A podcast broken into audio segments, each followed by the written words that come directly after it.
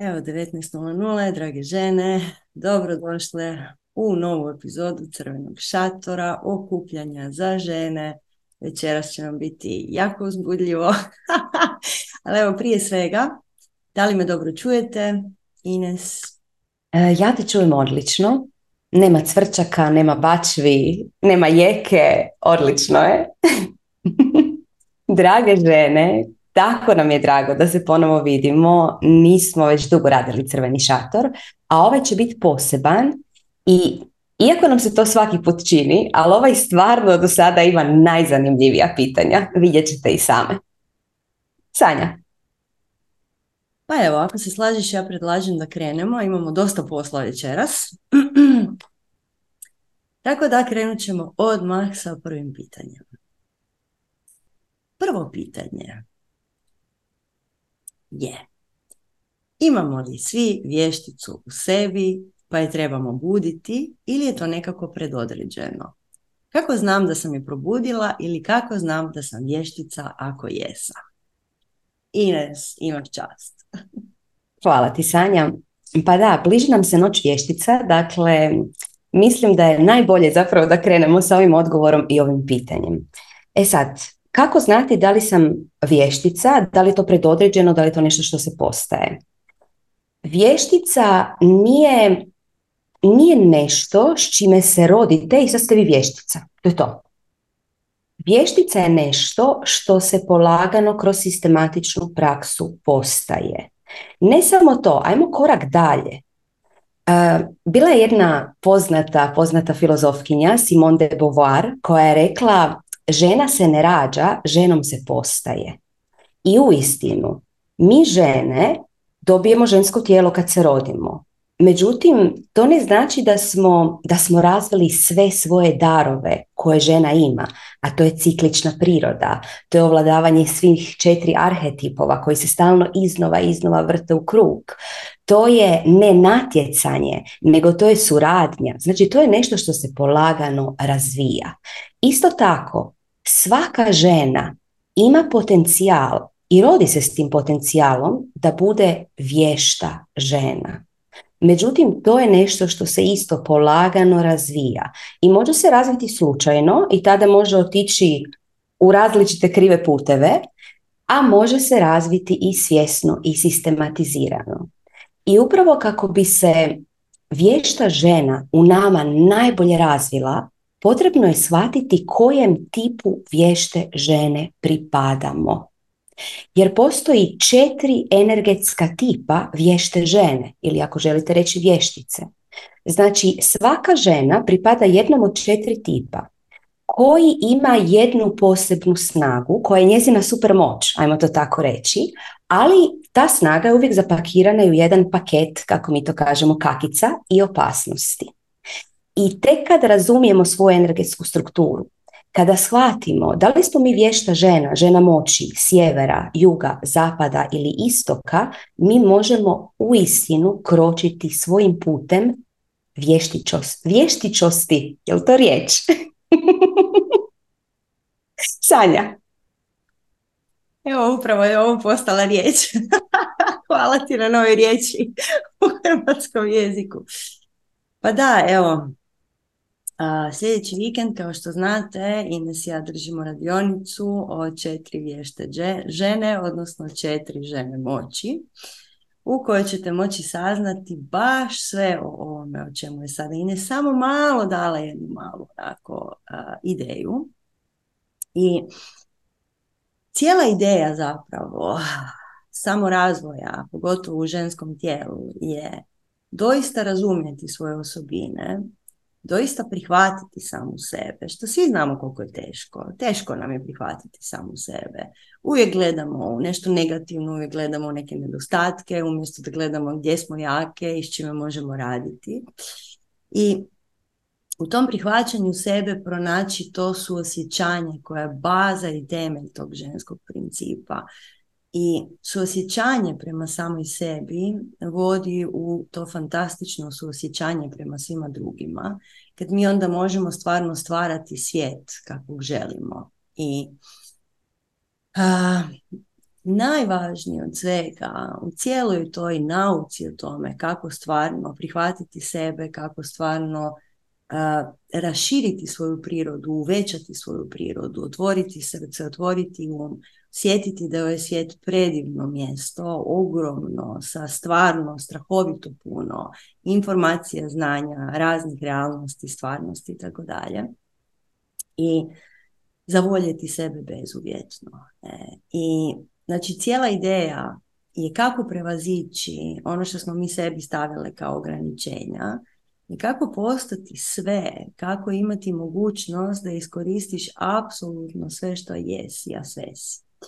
I ne biti određen nekim osobinama koje su ti ili prirodne ili naučene, već, kako mi to kažemo, zauzdati sva četiri vjetra i moći izvući iz sebe baš svaku osobinu koja nam treba u datom trenutku, ne? I naravno pomoću toga imati i prvo potpuno moć nad samom sobom i svojim potencijalima i naravno a, imati svoju vlastitu autentičnost, svoju vlastitu osobnost. Jer u ovom našem društvu gdje smo mi odgojene kao mali muškarci, o kojima, o čemu smo jako puno pričale, u kojem zapravo sve te naše osobine su nekako zatrte i cijeli taj ženski princip koji bi trebao donijeti ovom svijetu, to suosjećanje, tu jednu podršku, to jedno zajedništvo i tu jednu vjeru u jedni u druge i vjeru u same sebe. To je taj, to je taj ženski princip koji se upravo sada budi uz ovo što mi zovemo novo doba. Ne? Jer novo doba je to doba suradnje, to doba podrške, to doba prave evolucije.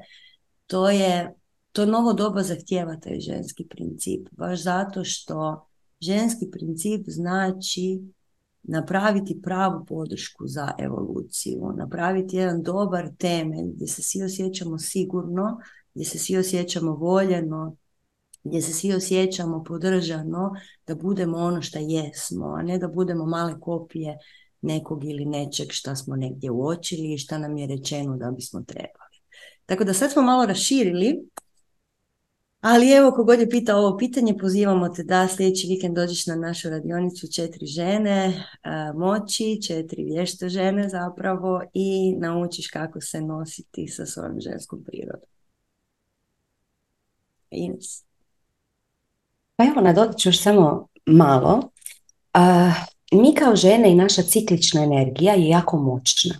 Međutim, kad mi radimo samo sa svojom cikličnom energijom, mi imamo jednu svoju orbitu u kojom možemo postići jako puno. Međutim, kada se ta ciklička priroda žena udruži, mi kao da stvaramo jedno kvantno polje i doslovce možemo iznijeti nove, nove stvari u stvarnost. Možemo poroditi nove stvari u zajedničku stvarnost. Međutim, da bi to mogli, jako je važno da je svaka žena svjesna koja je njezina ta supermoć koja može najviše doprinijeti. Jer kao što postoje četiri vješte žene sjevera, juga, zapada i istoka, svaka sa svoje strane i svojih kvaliteta doprinosi i nema bolje ili lošije. One se sve pletu i tvore jednu zajedničku sliku. I upravo zato je ovo znanje koje je zapravo dosta dugo bilo skriveno i ne može se baš naći puno o njemu, želi izaći van sada. Jer mnoge, mnoge, mnoga proročanstva su govorila da upravo sada, kada dolazi novo doba, će doći žene, svjetlosne ratnice, one koje vide, one koje znaju upravljati energijom, koje znaju svjesno porađati nove stvarnosti, će doći i preuzet će ta, to porađanje novog doba. Dakle, jako je važno da se svaka žena osvijesti potpuno, shvati svoju predivnost i krene ju živjeti. Stoga ćemo vas još jednom pozvati na našu radionicu koja se dešava sljedeći vikend, Četiri žene moći. Eto. Aha, još jedan detalj, e, vidim da Bukurija leti i stalno diže ruku. Bukurija, molim te, možeš li postaviti, ako imaš pitanje, u chat, jer tako smo ekonomični i možemo na više pitanja odgovoriti. Eto. Sanja. Drugo pitanje. Moje pitanje je vezano za vantjelesnu oplodnju i kako vi gledate na to. Točnije na donaciju jajnih stanica ukoliko žena ne može zatrudniti niti prirodno, niti putem stimulacije u postupku vantjelesne oplodnje. Što se tu događa na energetskom nivou i da li je to ok ukoliko postoji usklađenost sa takvom odlukom? Postoje li i takvi dogovori duša da duša na takav način dođe u ovaj tri D svijet ili se treba baviti otklanjanjem podsvjesnih blokada i zavjeta po pitanju nemajčinstva? Ines, hoćeš ti početi? Hvala, mogu. Ovako. Moja majka je znala govoriti e, s čim imaš, što imaš, s tim klimaš. I naravno da jednostavno e, ona, količina, e, ona količina energije koja nam je dana, sa njom možemo raditi. I onaj put koji smo si zacrtali, sa njim možemo raditi i onda naše, ajmo reći, takice nadilaziti. Zašto to kažem? To kažem zato jer u trenutku rađanja, to jest u trenutku spoja spermija i jajne stanice, dolazi do uljeva životne energije u biće koje će nastati. Ako ono nastaje prirodnim putem, tada postoji mogućnost nečega što je portal za tu životnu energiju, a to je orgazam. I što je orgazam snažniji, i muški i ženski, otvara veći prostor za više životne energije. I recimo Tolteci su govorili da um, životna energija u čovjeku ovisi koliki je jak bio orgazam njegovih roditelja prilikom začeća. Naravno, osoba dobije životnu energiju, bilo orgazma ili ne, bilo da, jer sam čin spajanja jajne stanice i spermija proizvodi jedan prolaz za životnu energiju.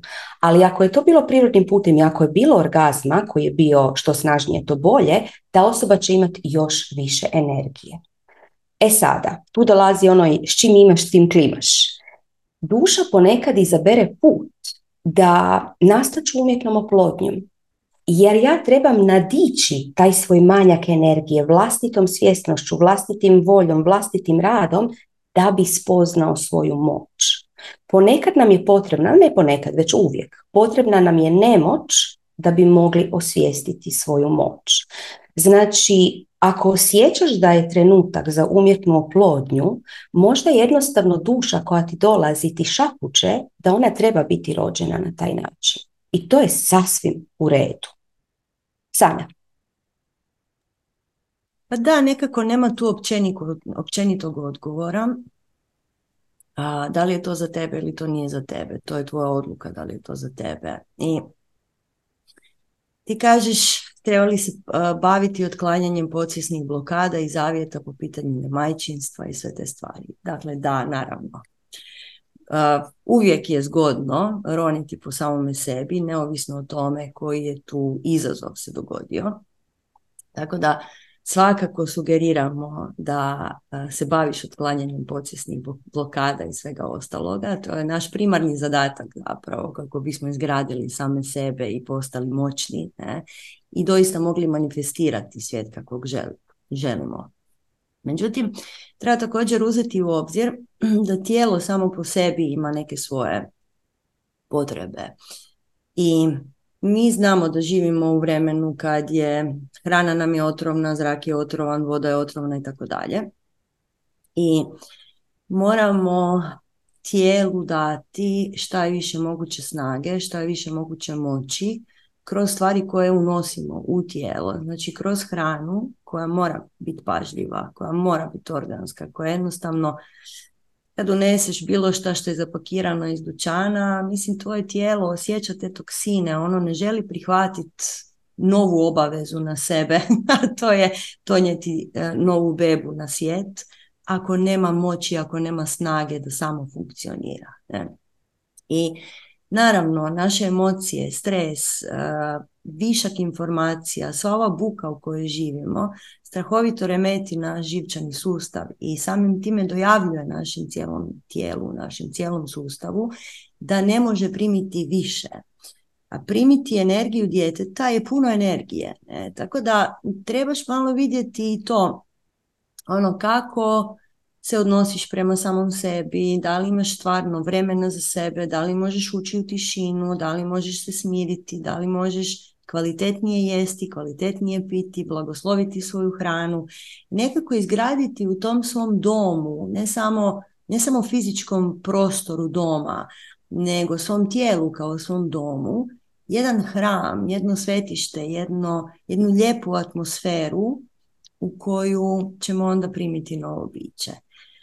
Tako da, evo, nadamo se da smo ti pomogli. Ines, imamo još nešto tu za reći? To je to. Dalje. Sljedeće pitanje je, što mislite o lezbijskom ljubavnom odnosu? Bilo je slično pitanje na prošlom šatoru, a vas dvije ste odgovorile toj djevojci, probaj, možda ti nisi to. Ostala sam tužna nakon vašeg odgovora jer sam ja u četrdesetoj godini otkrila da sam to i mnogo sam sretna u svojoj vezi sa ženom. Zanima me zašto istospolna ljubav nije u skladu sa vašim učenjem. Pa evo, mi ti se ispričavamo duboko ako si taj odgovor naš shvatila tako. Nije trebao biti tako shvaćen. Jer Ines i ja, da pače, ne da nemamo ništa protiv, nego uhu, bravo! Mi smo jako, jako sretne i podržavamo ljubav u svim oblicima i pogotovo sreću u partnerskim odnosima, jer to čini svima nama ostalima ovaj svijet boljim mjestom. Tako da, evo, ako smo to nekako prošli put zapakirale u neku čudnu našu digresiju, što svi znate da se zna dogoditi, a ispričavamo se jer mi totalno podržavamo sve vas koji se volite, kako god da se volite. Ines. Da, svaki dobar odnos, svaki sretan odnos je nešto što od srca podržavamo. Zašto? Jer kad mi imamo dobar odnos, to je jedna baza našeg života. I kada imamo tu bazu stabilnu, mi možemo i sebi i partneru naravno i svijetu puno, puno više dati. Uopće nije važno tko je u toj bazi, muškarac i žena, dvije žene, dva muškarca, nebitno. Važna da je ona stabilna. Sanja pokazuje tri, četiri, ok, sve je u redu. Ali važno je da je ta baza stabilna, da ima razumijevanja, da ima podrške, da putujete po vašem putu srca zajedno, jedan uz drugog, a ne da je jedan ispred, drugi iza ili jedan iznad, drugi ispod. Eto. Tako da, odlično, jako nam je jako drago zbog tebe. Mislim da je to to, možemo dalje. Daljnje pitanje. Da li možete pričati o njegi kože? Znam da je Ines pričala u jednoj emisiji kako je imala problematično lice, pa ako može reći nešto o tome kako se njeguje i koji su joj preparati na tržištu pomogli. Pepe Ines. Ovo je totalno girly pitanje. Mislim, ja bi o to mogla pričati danima. Probat ću sažet maksimalno. Da, istina je, imala sam jako, jako velike probleme sa kožom. Imala sam akne vulgaris, koje su mi se počele javljati oko dvanaeste godine. I e, to je bilo pregrozno. To je bilo toliko grozno da sam ja plakala, nisam htjela izaći van jer su mi se druga djeca rugala. Jer je to bilo sve u crvenim velikim prištevima. I onda su mi druga djeca govorila, šta si ti iz Prištine? I oni su se smijala. I meni je to bilo grozno. Iako malo je bilo smiješno, priznajem. Ali bilo mi je grozno i jednostavno nisam htjela ići u školu. Pretvarala sam se da, pretvarala sam se da mi je loše. Baš onako, svašta je tu bilo. I naravno da sam dala sve od sebe da to promijenim. I tu na tom putu od moje dvanaeste godine sam shvatila kako je idealno brinuti se za takvu kožu. Dakle, ako imaš pro- problematičnu kožu, kako ju to vole zvati, ja volim to zvati koža sa izazovima, ajmo to tako. Um, znači da nešto nije u harmoniji u tvome životu, to je broj jedan. Broj jedan je, pazi što jedeš. Ja sam već onda prestala jesti mliječne proizvode, kojima sam se onda nakon nekog vremena vratila, ali nema veze, onda sam ih ponovo prestala. Ali već kao dijete prestala sam jesti salame, suhomesnate, ttt, i vidjela sam poboljšanje na koži.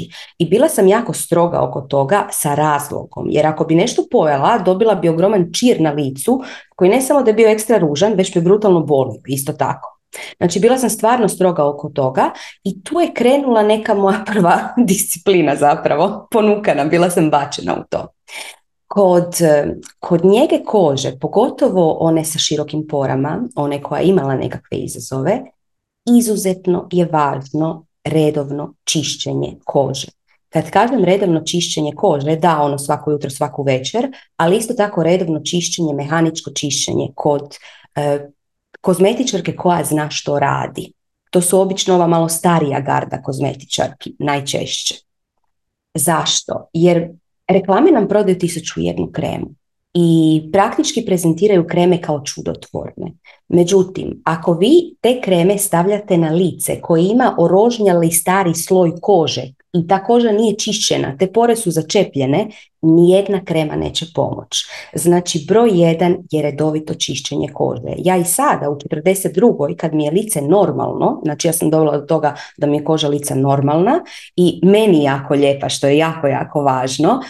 Znam da nije savršena, ima mana, ali ja sam toliko ponosna i ta curica u meni je toliko ponosna da mi je koža napokon normalna, da se svaki dan razveselim tome. Znači, ja još uvijek idem jednom mjesečno na mehaničko čišćenje lica. I onda, naravno, tu je e, pazimo što jedemo, pazimo što unosimo u sebe, pazimo da dišemo, pazimo da vježbamo, pazimo da se smijemo, pazimo da plešemo svaki dan, pazimo da smo radosni i onda tek ide njega. Od njege ne pristajem na kompromise, mora biti bez ikakvih kemijskih stvari. Uh, treba biti organska, treba biti veganska, treba biti ono, protu, sve, sve što možete zamisliti da jedna veganska žena koristi. I tu sam zapravo koristim Novexper koji mi je odličan i koristim dio hauške, ali isto tako koristim i neke stvari poput nekad očistim lice samo običnim medom. Ok, nije veganski, znam. Ali ponekad očistim lice običnim medom i super je stvar. Eto, neću dalje duljiti u to, ali to su nekakve osnove. Sanja. Idemo dalje. Šta predlažete kao kontracepciju? E, to je jedno teško pitanje. Evo i ne se smije. A, šta ćemo sad? Jer sve što ima veze sa hormonima i unošenjem stranih hormona u naše tijela i naše sustave, znate i sami da za nas jako, jako, jako nije dobro. I bilo kakve hormonalne tablete, bilo kakve hormonalne spirale će napraviti nered u našoj osobnosti, promijenit će vam osobnost. I ja imam to iskustvo. I naravno, ti dok... dok si na hormonima ti nemaš pojma da si ti drugačiji nego šta bi bio bez njih dok se s njih ne skineš. Da. I onda shvatiš, kako je moja draga doktorica Dubrovka meni rekla, rekla je, ali ti sebe uopće ne poznaješ. Ti nemaš pojma šta znači biti žena ako piješ hormonalne tablete. Ja bi se s time složila, zato što izgubiš jednu koču, izgubiš jedno razumijevanje, cijeli svijet počinje biti malo grublji. Da. Tako da sve što ima veze sa hormonima nekako ne bih se složila, ne bismo se složile da to može biti za ikoga dobro. I prekinuti odnos koji mnogi prakticiraju jer eto šta će drugo, um, također nije zgodan zato što, kao što je Ines malo prije rekla, orgazam kao jedan čin koji je zapravo jedan mali, veliki prasak, jedan Big Bang u malome, Big Bang unutar tijela, radi strašno puno na našoj energiji. Znači, jako puno uh, energije oslobađa, uh, združuje partnere na, jednom, na jednoj novoj razini i zapravo dozvoljava da mi izmijenimo iskustva života sa našim partnerima. Ne. Tako da prekinuti odnos isto nije neka fora, osim što je takav kakav je, nije neka sreća. Ne. Tako da jedino što smo mi našli je zapravo kondom, ali ako nađete nešto drugo što je bezopasno, vi nam javite. Zato što Ines i ja radimo, mi naš život vodimo pod voljom i namjerom. I nama se stvari ne događaju slučajno, osim ako, ako se dogode slučajno neke stvari, onda znamo da smo ih na neki način prizvale i da smo ih na neki način odobrile i prihvatile. Ne? Tako da mi funkcioniramo na malo drugačijoj razini sada već. Tako da evo, Ines, pomoć. Pa sve si ovdje rekla. to je to. Kondom je možda nekako naj, najprikladniji. Eto. Sanja, ako se slažeš, preuzet ću malo čitanje pitanja da se odmoriš. Može. Sljedeće pitanje kaže: nedavno sam ostala trudna. Međutim, plod je umro u osamnaestoj nedelji, četvrti mjesec. To je bilo intenzivno i nevjerojatno iskustvo, puno uvida, senzacija, malih prosvjetljenja i velikih pobjeda. Nikako to ne bih okarakterizirala kao negativno iskustvo. Pitanje je koliko dugo je potrebno raditi prakse iscijeljenja energetske praznine u maternici prije nego bude spremna za novi plod. O tome ste pričale relativno nedavno, o tome kako pletemo prstima mrežu oko maternice. Sanja. Mm-hmm. Dakle, ovako, uvijek kad pitate ovakve, uh, ovakva pitanja, moramo uvijek reći, stvari su jako individualne. Ne? I nedavno, kad smo pričale na, mislim da je to bio prošli ili pretprošli, pretprošli šator, baš smo pričale o tim stvarima kako uh, iscijeliti zapravo maternicu.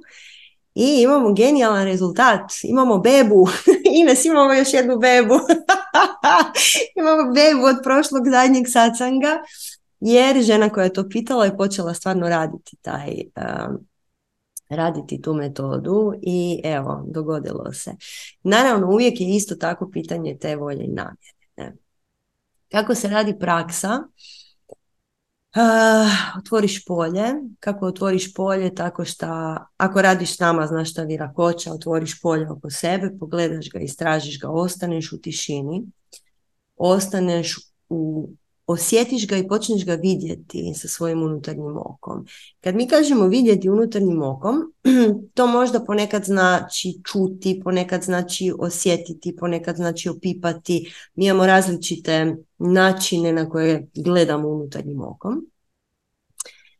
I onda ćeš osjetiti ili čak vidjeti ta svjetlosna vlakna koja postoje oko u tvom energetskom polju. I doslovce ga možeš prstima svojim, ta vlakna, svjetlosnim svojim prstima, odnosno voljom i namjerom, možeš ta vlakna uobličiti. Ne. Vidjet ćeš da ponegdje ponekad postoji neke fleke unutar tog energetskog polja, ponekad postoji nešto što ćeš možda percipirati kao prazninu. I zapravo doslovce kao da spleteš pa jednu svjetlosnu mrežu oko sebe. Ne. Tako da, evo, to je, to je uh, jedan način na koji to možeš raditi. Naravno, kad radiš na maternici, fokusiraš svu svoju pažnju na taj dio tijela i fokusiraš svu svoju pažnju zapravo na energetsku maternicu, koja je prvenstveno, uh, koja je zapravo prvi organ koji stvara fizičku maternicu. Eto, jesam odgovorila ovo, Ines? Pa mislim da jesi, evo ja ću dodati par detalja.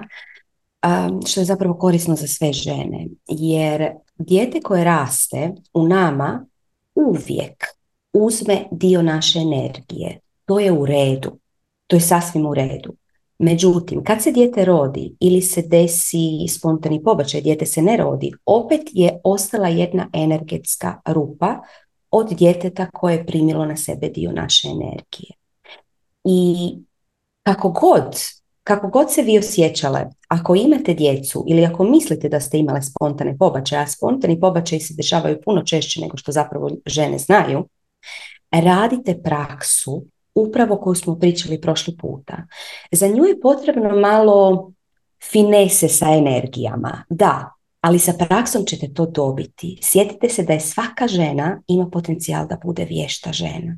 Svaka žena ima potencijal upravljati energijom. Imaju to i muškarci, ok, ali sada je crveni šator, pa o njima ne pričamo. Dakle, osjetite sebe i osjetite svoju energiju, kao što je Sanja rekla, svoju energetsku jezgru. Osjetite ju prstima i namjerom. I onda svojim prstima, kao da to radite, kao da namjeru puštate kroz prste, stavite ispred maternice, sad mi se ne vidi maternica dole, pa stavljamo ovdje, znači ispred maternice i kao da pletete. Kao da pletete i šaljite puno ljubavi i pletite. I bilo kakvu rupu koju imate, pošaljite namjeru da se, taj, da se, ta tka, da se to tkanje ponovo tu skusne. To je vrlo, vrlo korisna praksa za svaku ženu. Imamo i drugi dio pitanja. Sanja, jesi spremna? Kako da shvatim ovo iskustvo? Nekad pomislim da se sve i svašta što se u meni nakupljalo bukvalno otjelotvorilo u vodu tog ploda, a zatim izašlo napolje.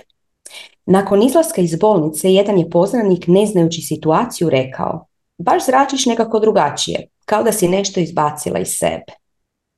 Da li je to moje malo biće već imalo dušu i mrvu svjesnosti u tom četvrtom mjesecu u maternici? Da li je to bilo njegovo iskustvo po koje je došao? Sanja, što ti kažeš? Mm, svašta tu ima, svakakvih pitanja. Znači, prvo, to malo biće da li je imalo dušu i mrvu svjesnosti? Da. U, tom trenu, u tim periodima duša je više vani nego unutra, odnosno više u svom spiritualnom svijetu nego u fizičkom svijetu. I ono što je meni dalo jako, ono što mene možda i tješi u ovom svemu, ali jedan od mojih velikih učitelja je Bashar, to više manje svi znate, i on priča o tome na način da kaže da mlade duše koje nisu provele uh, još živote na zemlji, a zemlja je najgušće moguće igralište, vrlo je teško u, ovom, u ovoj avidi, u ovom neznanju, u svojoj pravoj prirodi uopće bivati u ovom tijelu, da mlade duše dolaze osjetiti samo malo, malo, malo i onda se vrate. I vrate se u spirit, vrate se u neko drugo postojanje. I onda se ponovno vrate, ostanu malo duže. Treba im vremena, duši treba vremena da se navikne na ovu našu gustoću, na ovu materiju koja je čvrsta, koja je gusta, koja je takva kakva je već cijela fizička, ne? I u zadnje vrijeme ima jako, jako, jako puno takvih duša koje pokušavaju zapravo, žele okusiti zemlju i žele doći baš sada ovdje. Zato što ovo što se sada tu događa, navodno se nikad ne događa, nije se još dogodilo, uh, to naše razdvajanje, znači iz mraka u svjetlo, u to novo doba, znači ovo sve što vidimo, sve ove nevjerojatne turbulencije koje se događaju u našem svijetu. Znači, svi znamo što se zbiva u politici i u svijetu i u svemu i uopće nećemo sad o tome, poslije ćemo o tome. Da sve ovo što se tu događa je zapravo kao jedna pračka da nas baci u neku pozitivnu a, situaciju. I mnogi kažu da kreće zlatno doba, da kreće satja juga, ne? I to je trenutak kad svi žele biti u fizičkom tijelu. Međutim, treba se naviknuti na ovu gustoću. I onda mlade duše koje još nisu provela ovdje vremena, dođu tu, budu par mjeseci unutra van, unutar majke i samo malo dobiju informaciju kakva je ovdje situacija, ne? I onda se vrate u nekoj drugoj verziji, u nekoj drugoj inkarnaciji. Tako da evo, nadamo se da te ovo utješilo, ali ne moraš se brinuti, zato što sve te stvari su uvijek dogovorne, uvijek postoji dogovor duša oko takvih nekih uh, situacija. I ova beba je došla i u krajnjoj liniji vrlo vjerojatno je došla i tebi pomoć da otpustiš te neke stvari koje si imala, te neke viškove koje je taj tvoj poznanik tako lijepo pročitao na tebi. Tako da, zahvalnost za ovo, i mislim divno, ovo cijelo pismo je toliko pozitivno i toliko prekrasno da ti zapravo nemaš traumu od te cijele situacije, nego imaš učenje. Tako da, divno, divno si ovo sve zajedno upakirala i hvala ti na ovom i pitanju i komentarima.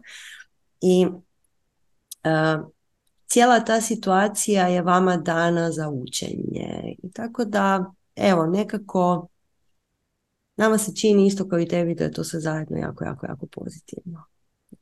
Ines. Da, svaka situacija uvijek nam je dana za učenje. Evo, ima sad tu i u komentarima jedno od pitanja, kaže: molim vas da prokomentirate trudnoću koju zapravo ne želiš, a ipak se dogodi. Sve što nam se desi je prilika za učenje i ono što nam se trebalo desiti. U ovom slučaju sa pobačajem, kao što je Sanja rekla, to je bio jedan dogovor duša. I ta duša je trebala upravo tih četiri mjeseca provedeno sa tobom, a ti si od nje dobila taj divan, divan poklon da sa sobom odnese i da ona iščisti nešto što si bila spremna pustiti. I to je veliki dar. I kad živiš usuglašena sa, sa svojim centrom, kada si u balansu, tada možeš prepoznati darove čak i kad su pakirani u kakice. I to ljudima na van može biti čudno.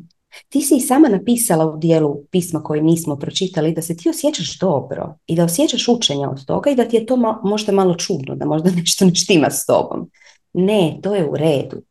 Okolina na to naravno gleda kako gleda i većina ljudi koji nisu potpuno u skladu sa svojim višim ja, bit će u skladu sa glasovima u glavi koji kažu ah, to je grozno, sigurno se grozno osjećaš. I da, naravno postoje emocije koje treba propustiti kroz sebe.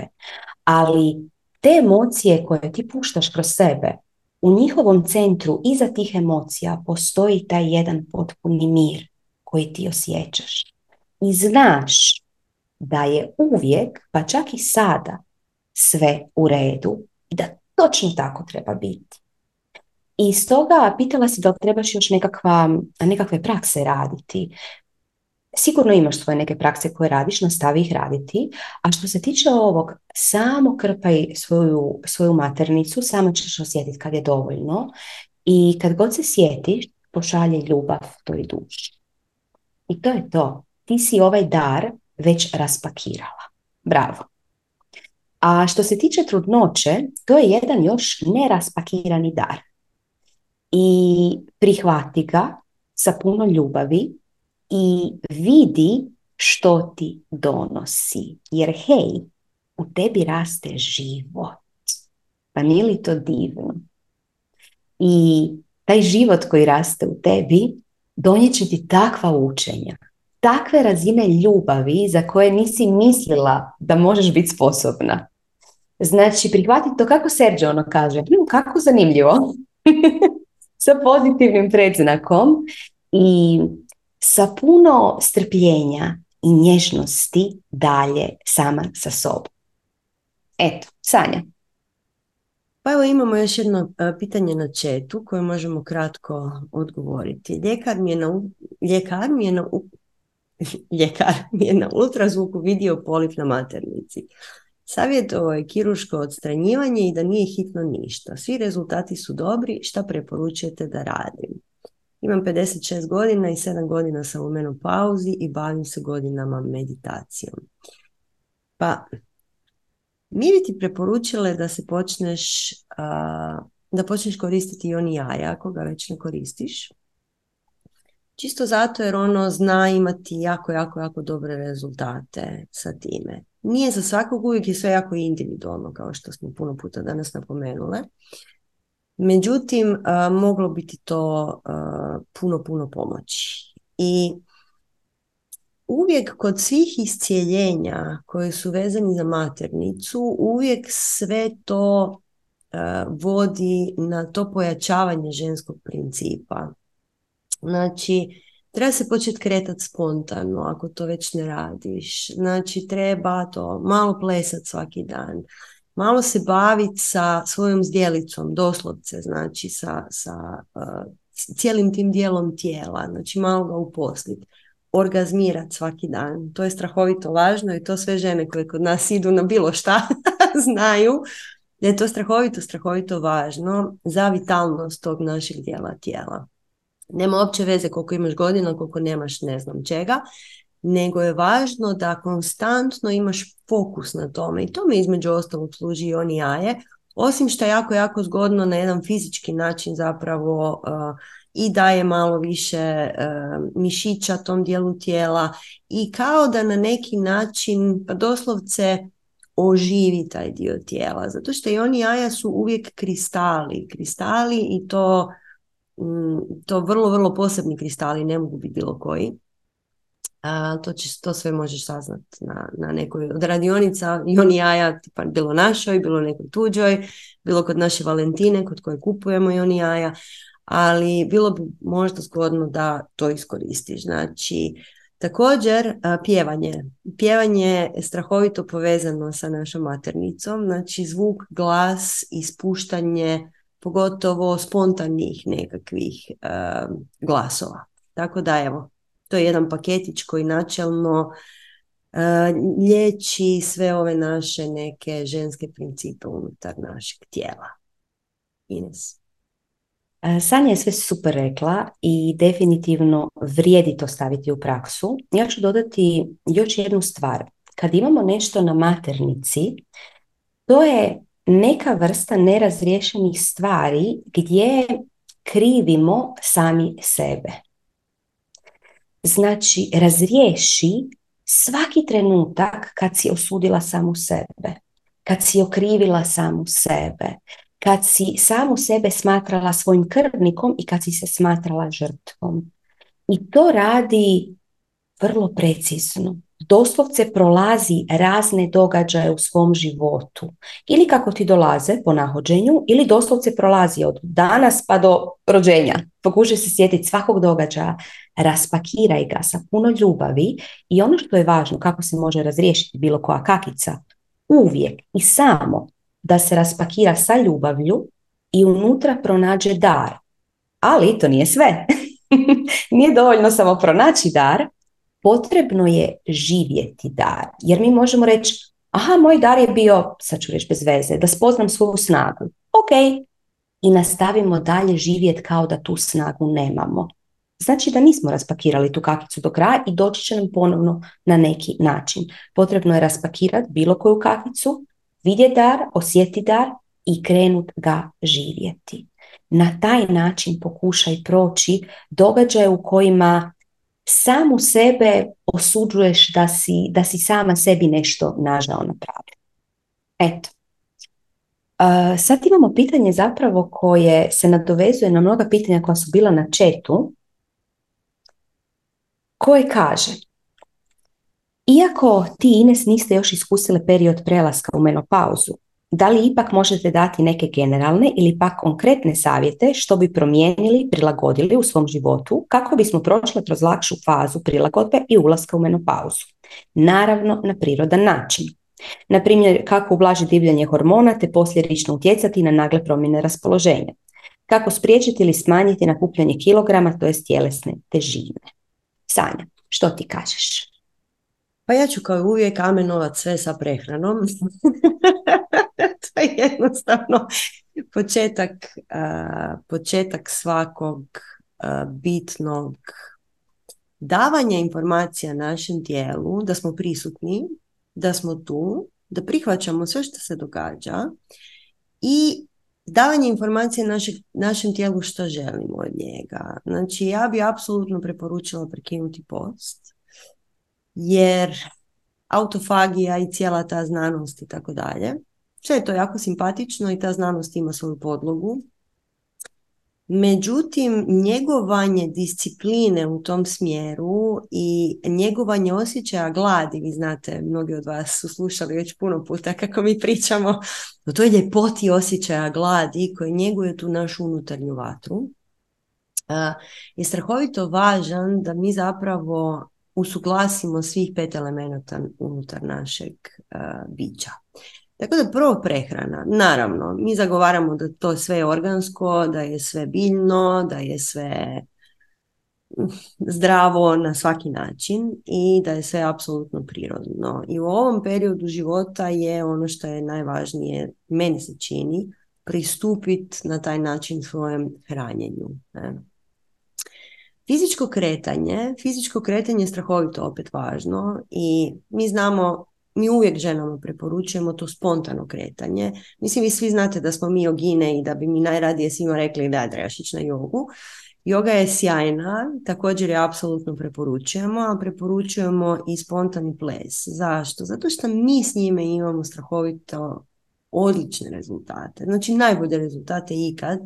Znači, svi znate koji ste bili na buđenju boginje, na našem intenzivu za žene, da mjesec dana plesa svakodnevnog nam napravi nevjerojatnu razliku u tome kako se naš organizam osjeća i kako se ponaša i kakve, kako naš živčani sustav zapravo, kakve informacije nam daje van. Tako da spontano kretanje i joga, to bi bilo sjajno nekako spojiti. I oni jaja o kojima smo već pričale, ne? I orgazmi o kojima smo već pričale. Ines. A da, mi kako starimo, kao da se polagano sušimo. Što možemo vidjeti kad vidimo neku vrlo staru baku, onako malo izgleda kao suha šljiva, jel da? Dok beba koja se rodi onako sva obilno, nekakvo obilje. Jer mi kako starimo sušimo se, to je činjenica. I onda to na neki način treba kontrirati tome. Na koji način? Ješćemo recimo više hranu koja je, e, ima više tekućine u sebi, e, koja ima zdrave masnoće. Ješćemo nešto toplo, hranjivo, kašasto. Jer to je ono što će podići razinu vlage u našem tijelu. San je rekla orgazmiranje. Orgazmiranje je izuzetno važno, jer doslovce ovlažuje cijelo područje unutra, svaki orgazam. I što više orgazmiramo, to imamo veću sposobnost orgazmiranja. Ako mi prestanemo orgazmirati, ne dolazi do tog džusa, do tog soka koji vlaži cijelo područje iznutra. I onda se sušenje još više pospješuje. Svakako bi bilo dobro se savjetovati i sa fitoterapeutom, koji može sa određenim biljkama dati podršku u određenom smjeru koji nam već treba. Ali ništa od toga ako mi nemamo prehranu dobru, ako ne radimo slobodan pokret cijelim svojim bićem, ako ne orgazmiramo, ako se ne igramo sa jon jajima. Dakle, kao i uvijek, ples, smijeh, pokret, dobra hrana, hranjiva hrana, jon i jaja. I to je to. Sanja. Evo imamo jedno pitanje na chatu koje mi je malo, evo preuzelo mi je fokus pa je možda vrijeme da na njega odgovorimo. Kaže, kako da se oslobodim krivice pobačaja na koji sam nagovorena jer se navodno spirala zapetljala u plod. To nije bilo točno i doktor je to znao kad je krenuo abortus. Događaj, događaj je bio prije trideset osam godina, ali ja i dalje osjećam neku vrstu krivice i patnje. Krivica i patnja koju osjećaš su rezultat toga što nemaš povjerenja zapravo da to što se dogodilo je bilo za najveće dobro. Jer mi uvijek imamo taj jedan naš ljudski moment, a to je da mi mislimo da mi znamo šta se trebalo dogoditi, a i onda se krivimo zato što se dogodilo to što se dogodilo. Prvo, ti nisi ništa tu kriva. Ako nekog želiš kriviti, možeš kriviti ovog doktora, ali nemoj. Zato što svako krivljenje i izvan sebe je uvijek krivica. Znači, krivljenje je uvijek rezultat te, uh, tog nepovjerenja da se sve događa upravo onako kako se treba dogoditi. A kreacija ne radi greške. Niti smo mi ovdje s greškom, niti se to dogodilo Uh, kao greška. To se dogodilo tebi da bi ti dobila učenje. Ti si od toga dobila neko učenje. I sad naravno ti si tu na četu napisala četiri retka, ne možemo mi znati koje učenje si dobila. Ali ono što je bitno je prvo, znači oprostiti sebi zato što nisi mogla bolje, nisi mogla ništa bolje napraviti nego što si napravila. Napravila si točno to što se trebalo dogoditi. Oprostiti si, Uh, shvatiti da se to sasvim sigurno dogodilo za najveće dobro. Ko zna kako je to dobro?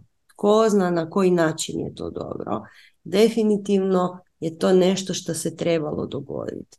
I ti patiš već trideset osam godina, to je jako, jako, jako puno godina i čini nam se da je vrijeme da si oprostiš to. Jer oprost dati samome sebi znači prihvatiti da znaš bez imalo sumnje da tebe ovdje vodi neka viša sila. Što svi mi koji godinama radimo prakse i svašta nam se isto tako izdogađalo u životu, znamo da je točno. Jer nema drugog objašnjenja i nema druge logike nego te. Znači nikad ništa nije greška i rekli bi ti najradije samo si oprosti. Znamo da to nije tako lako, ali probaj shvatiti da Sve što se događa, događa se iz ljubavi, iz neke vrste ljubavi. Tako da imaj povjerenja da je to bilo za najviše dobro. Imaj povjerenja da si ti tu napravila sve što si mogla i dala si maksimum od sebe i ne možeš dati više od toga. Eto, Ines. Sve ovo što Sanja priča ne može se racionalno shvatiti. Odnosno, ako i mislimo da smo racionalno shvatili, negdje duboko u nama, u posvjesnom i nesvjesnom, će tinjati taj osjećaj krivnje. Ovo se može shvatiti jedino s one strane razuma.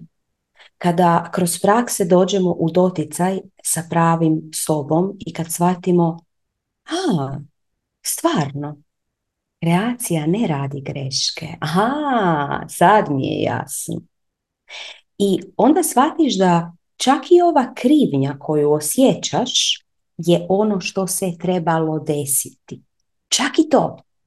Jer upravo u tu krivnju je zamotan tvoj dar. I sad, sve dok se ti zadržavaš na površini, samo na omotu, ti ne dolaziš do dara. Razmotaj taj omot i vidi što je unutra. Nije s tobom bez veze već trideset osam godina taj dar neraspakiran, a ti se i dalje baviš samo omotom. Meditiraj, uči u tišinu. Ok, ne, nećemo to zvati egzotično, meditiraj jer se toga ljudi preplaše. Sjedi, zatvori oči, osluškuj svoj dah. Osjeti gdje te boli, doslovce gdje je ta bol. Procrljaj dlanove, stavi ruke na tijelo i pošalji ljubav. I reci si sve je u redu. Sve je u redu. I gledaj u što će se početi razmotavati taj dar. Eto. Sanja. Evo još bi dotakla vrlo kratko još jedno pitanje na četu pa ćemo se onda vratiti ovim na vrijeme poslanim pitanjima. Pitanje na četu kaže kako se najdjelotvornije očistiti od energija bivših partnera. Dođi na strast. Eto, to je jedini odgovor koji ti možemo dati. Zašto? Zato što jako puno ljudi nas pita kako da se očistimo od energija i bivših partnera, ali općenito svega što se događa oko nas. I to je proces koji mi podučavamo, koji, mi, koji traje, jer to nije nešto što ćeš raditi pet minuta i ha, gle, sve smo očistili. Ne postoji, nažalost, bilo bi divno da postoji takva praksa, ali tako i ne. Samo kažeš, evo, čisti me, ah, gotovo je, to je to. I još kad bi to neko drugi napravio, to je bilo još bolje. To, nažalost, ne ide tako. I uh, čišćenje, pogotovo od energije bivših partnera, ali svih ljudi oko nas, svih bića i tako dalje, se radi kroz jedan uh, ozbiljan proces koji traje neko vrijeme i baš, baš zbog toga ga radimo odmah na početku strasti, znači odmah na prvoj godini strasti, jer je to temelj za bilo kakvu bilo kakvo manifestiranje, odnosno bilo kakvo svjesno upravljanje našom energijom. Zato što naša energija je doslovce posvuda, ne? Pogotovo po našim bivšim partnerima. E, tako da evo, pozivamo te da se upišeš na strast na jesen kad budu novi upisi, jer prije toga, nažalost, pa osim ako se dogodi neka situacija, ali tako Ines, možda ćemo to podučavati samostalno, ali u ovom trenutku ne vidimo kako bi se to drugčije dogodilo nego unutar strasti. Evo, morala sam to reći. Jer puno, strašno puno ljudi nas stalno takve stvari pita. Evo. Hoćemo mi dalje, Ines? Može. Evo, čitam ja. U toku meditacije mi se dogodilo da mi se otvorilo cijelo tijelo i taj osjećaj je bio jako intenzivan. Sad ne znam ima li đuro kakve veze s time, zato što mi se u tom istom trenutku, zato što sam se u tom istom trenutku seksualno uzbudila i htjela sam što prije tu istu meditaciju završiti. Međutim, nisam. Bravo. To je prvi dio pitanja. Uh, I ajde da odgovorimo Ines na ovaj prvi dio pa ćemo preći na drugi. Znači, seksualna energija je naša vitalna životna energija. I to je zapravo ona energija i uzbuđenja koju osjećamo i ona ne mora nužno biti vezana za seksualno uzbuđenje. To je ista energija. Ista energija kad imaš tremu, ista energija kad si zaljubljen, ista energija. To je kad, čak i kad si ljut, ti zapravo imaš strahovito puno seksualne, odnosno vitalne energije unutar svog sustava. Ne? I cijelo naše učenje o egzistencijalnoj perverziji zapravo temeljeno na tome da mi konstantno želimo izazvati tu našu vitalnu energiju da nam se pokaže i da je zauzdamo, da onda možemo koristiti. Ne? I ovo što bi samo rekla je divno što ti se to dogodilo, bravo, nastavi meditirati dalje i uživaj u svim senzacijama i ne, nemoj se ustati iz meditacije, a, nego promatraj što će se dalje događati, jer ta energija koja se pojavila je jako, jako, jako, jako moćna. Yes. Pa sve si ovdje zapravo rekla, tako da možemo ići na drugi dio pitanja. Kaže, dječačić mi ima atopijski dermatitis. Mnogi su mi rekli da to ima veze sa mnom i sa mojim emocijama i odnosom mene i muža koji nije na zavidnom nivou. Da li vi imate neko rješenje ili put koji će me sinkronicitetima odvesti do rješenja tog problema? Yes. A sinkroniciteti nas mogu voditi, mislim, sinkroniciteti su uvijek tu. Međutim, ako se oslanjamo samo na sinkronicitete, mi nećemo doći do svjesnog manifestiranja i svjesnog upravljanja vlastitom energijom. Potrebna je praksa, uvijek sistematična praksa, i onda možemo sinhronicitete koji su poput vrata koji nam se otvaraju, to iskoristiti. Jer ovako one prave sinhronicitete ne vidimo. I kad nas pitaš da li tu postoji neka praksa, nema jedne prakse koja može razriješiti hrpu kakica. Nažalost, oni koji tvrde da postoji samo jedna praksa koja će vas razriješiti svih vaših problema ili ne znaju ili lažu. I mi smo svi navikli i tako smo odgojeni. Aha, boli te glava, pojedi ovu tabletu, popi ovu tabletu i ta tableta će riješiti sve tvoje probleme. Čak i u Matrixu, koji je genijalan film, nude red pill i blue pill. I samo od jedne tablete, od jednog red pila, on vidi pravu stvarnost kako je. U stvarnosti to ne ide tako. Potrebne su prakse, potreban je rad na sebi. Da, ako dječačić ima atopijski dermatitis, on je u, uh, unutar vaše obitelji. Znači, vi radite jedan energetski nukleus, ajmo to tako nazvati, koji se sastoji od muža, tebe i njega. On je došao i on je izabrao taj put. Ali isto tako vi ste izabrali s njim dijeliti taj put, zato jer na jedan način jedan drugog hranite i kakicama, ali isto tako jedan drugog hranite sa nekakvim, ajmo reći, pokazateljima, nekakvim smjernicama na što obratiti pažnju, što raspakirati da, da ostvarite svoje darove. I ovaj atopijski dermatitis te okrenuo u dobrom smjeru. Što je to što u odnosu između mene i svog muža trebam iscijeliti? Kako bih mogla to, prvo se trebam pitati što u sebi trebam iscijeliti. I to je jedan pokazatelj da polagano kreneš na put iscijeljenja koji će naravno donijeti jedan mir i tebi, ali donijet će... Žena je uvijek ta koja donosi glavnu energiju u obitelj. I ako je žena dobro, obitelj je dobro. I žena je doslovce odgovorna da donese taj mir, tu jednu stabilnost u obitelj. I najčešće će ona krenuti putem iscijeljenja i kako ona radi iscijeljenje na sebi, tako će se polagano stvari početi slagati i onda neki simptomi poput atopijskog dermatitisa će polagano nestati. Jer bilo koji disbalans fizičkog tijela koji se događa u nama ili u nekom drugom, nevažno, dolazi zato jer su uvjeti napravljeni idealni da se taj disbalans rodi. Ako mi želimo zdravlje, mi trebamo stvoriti uvjete za zdravlje u nama i oko nas. Jer ako stvaramo u nama i oko nas uvjete za bolest, bilo na emocionalnoj, fizičkoj, mentalnoj, energetskoj, nema veze na kojoj razini, najčešće na svima pomalo, mi ne možemo drugo dobiti nego bolest. To je kao da prerežeš naranču, ideš ju cijediti i nadaš se da će izaći sok od jabuke. Neće. Ako stvaramo uvjete za bolest u našoj okolici, u nama, desit će se nekakva bolest. Znači, potrebno je stvoriti uvjete za zdravlje. Sanja. Sljedeće pitanje je malo duže, ali jako uzbudljivo.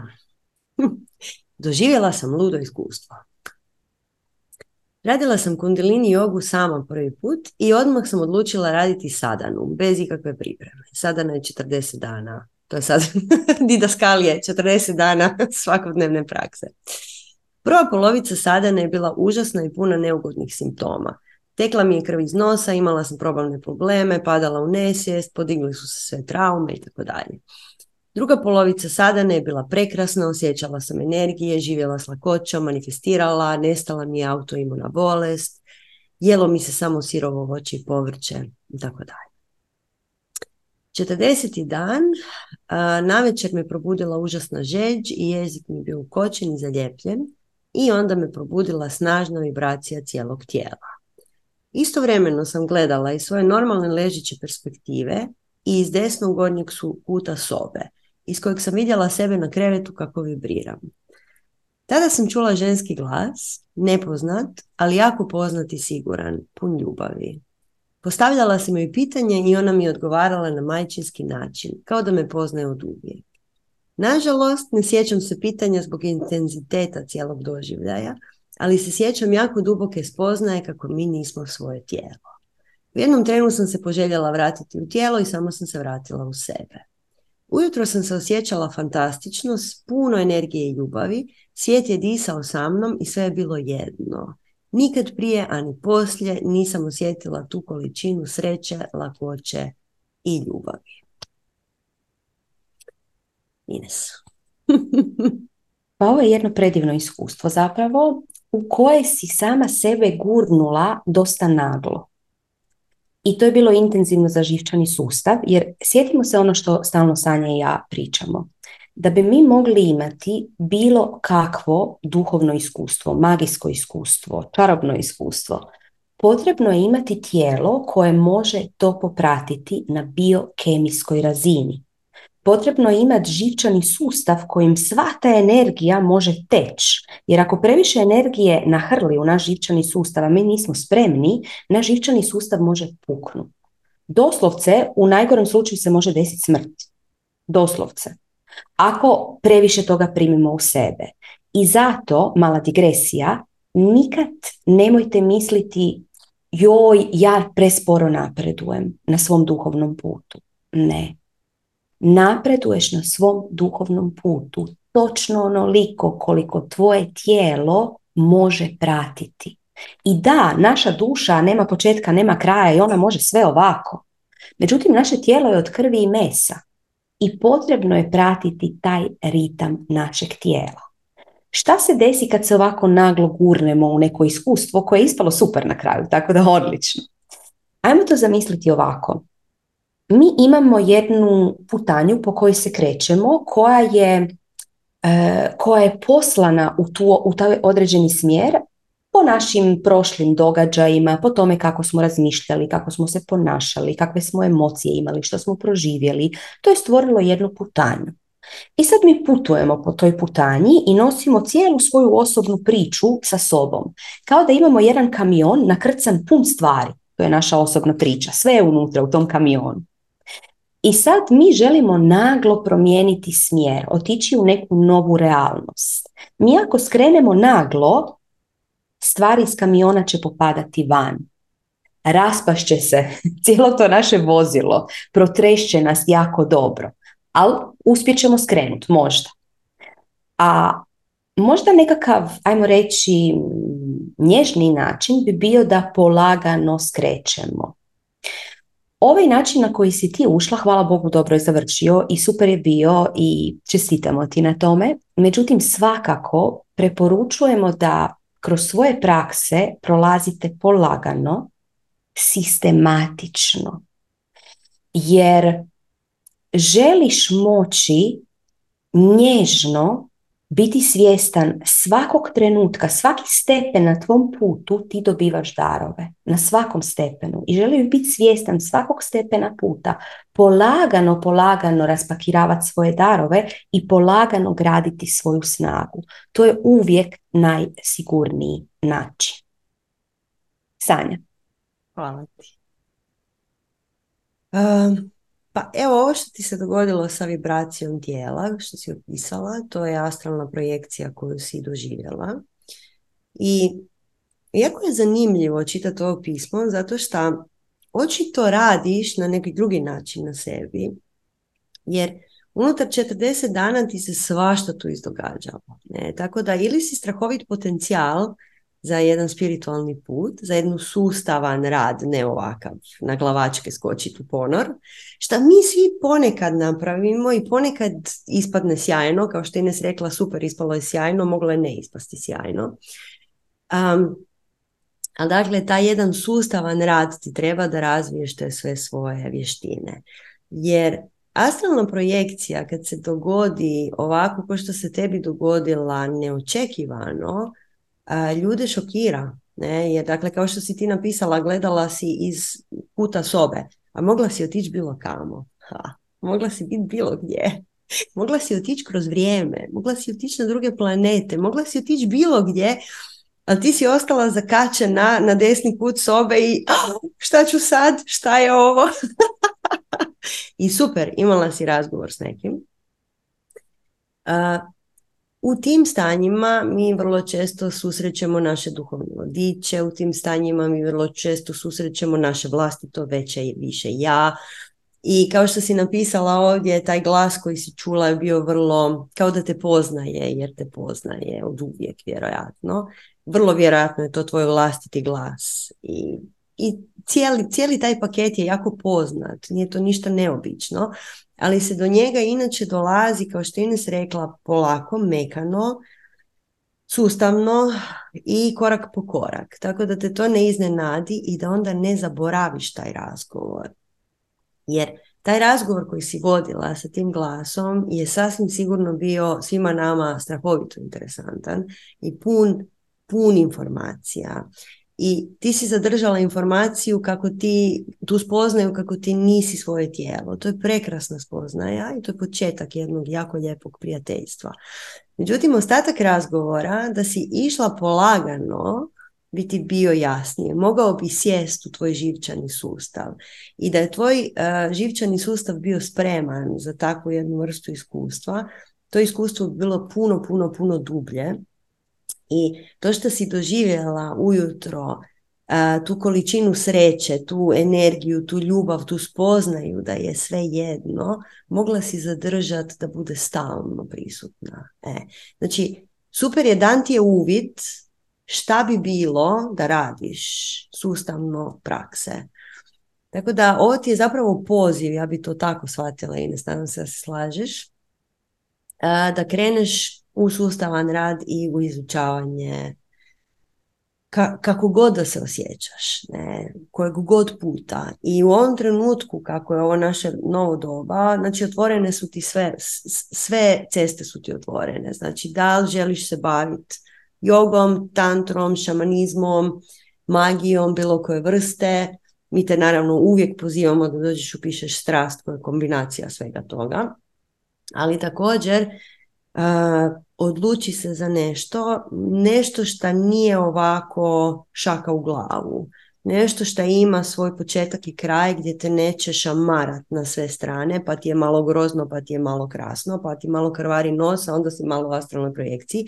To je jako, to je jako previše. Znači, to mora ići polagano i morate voditi neko ko zna, uh, ko zna, ko je prošao to sve zajedno.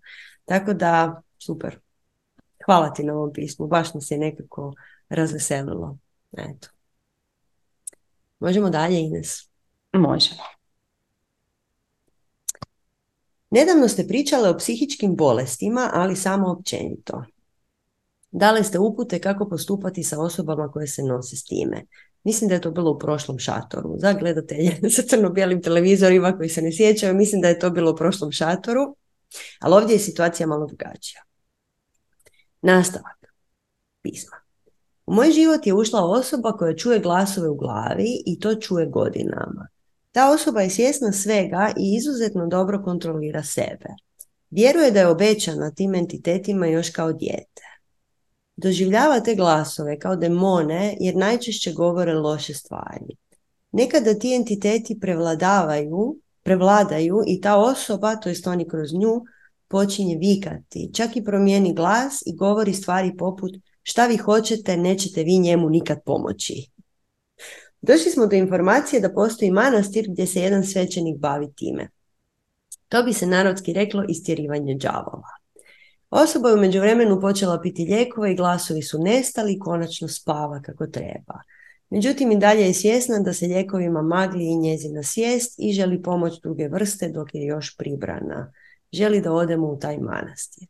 Sad imamo pet pitanja. Prvo, da li istjerivanje entiteta zaista postoji? Da li takav ritual može naštetiti osobi dodatno ili je najgora opcija da ne uspije?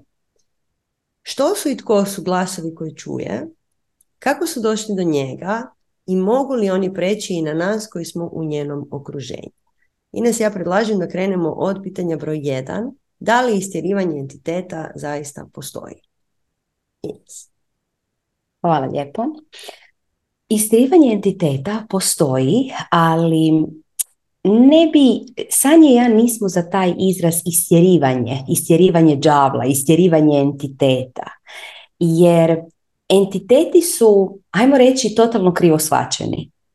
Entiteti su bića koja su drugačija od nas i koja su vidjela nas kao izvor energije, izvor hrane. Zašto?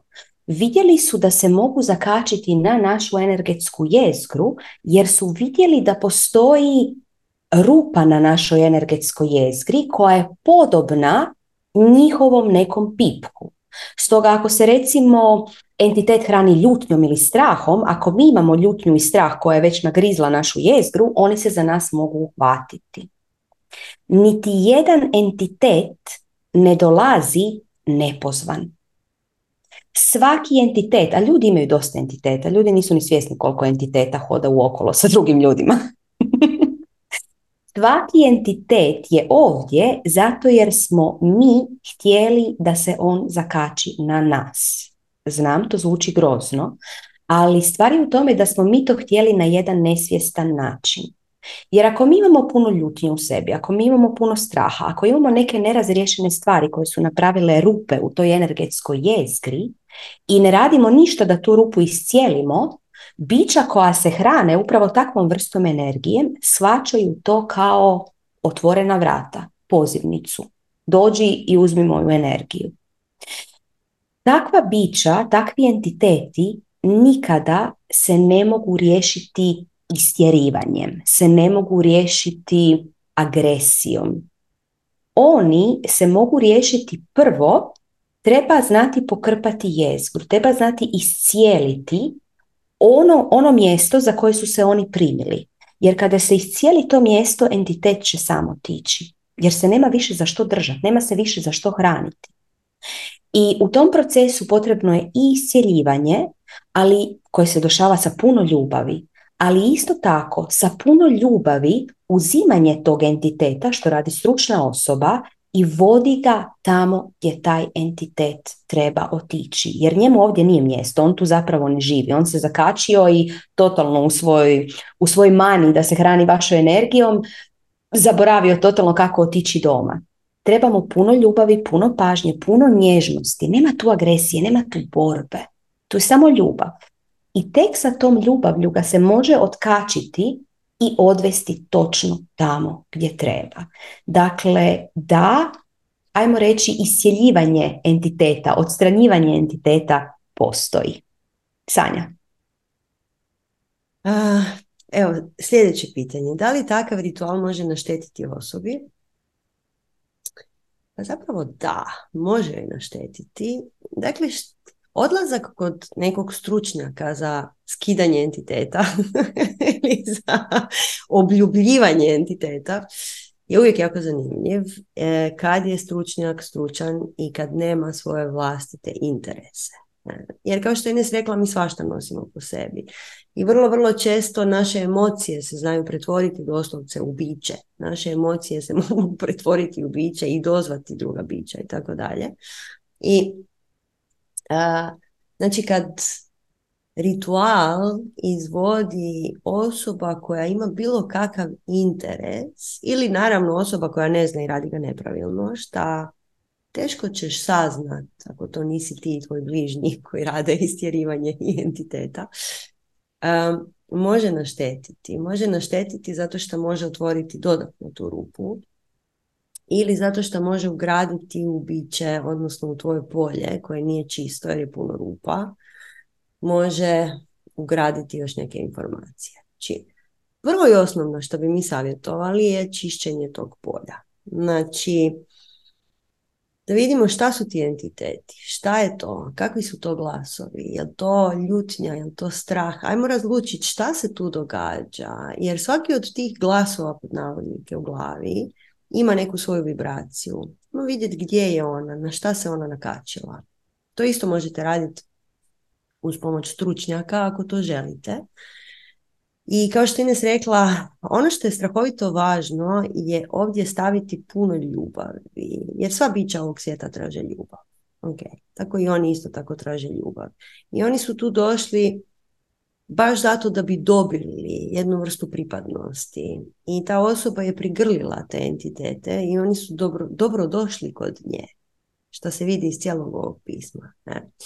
I A, razni svećenici svih vjera zapravo rade ono što oni zove egzorcizam.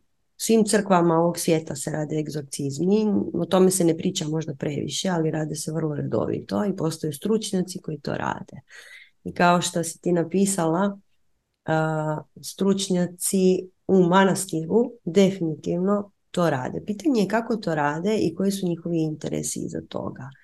I mi ne kažemo ni plus ni minus takvoj nekoj situaciji, međutim treba istražiti, treba, treba doći spreman tamo, ne doći u panici sa oh, ja imam glasove u glavi, nego ok, ajmo vidjeti šta su točno ti glasovi u glavi, koji dio mene volite glasove u glavi, jer kao što je Ines rekla, nijedan entitet nije došao nepozvan, došao je pozvan, ti si ga pozvao nesvjesno vrlo vjerojatno, možda i svjesno.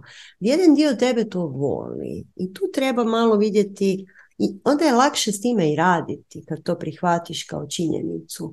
Treba vidjeti, ok, kako izgleda ta, šta god, moja ljutnja i taj entitet koji mi se javlja sa ovim glasom, ne možete vi njemu pomoći, je neki ljuti entitet. Znači, zakačio sam na tvoju ljutnju, ajmo iscijeliti tu ljutnju. Ne?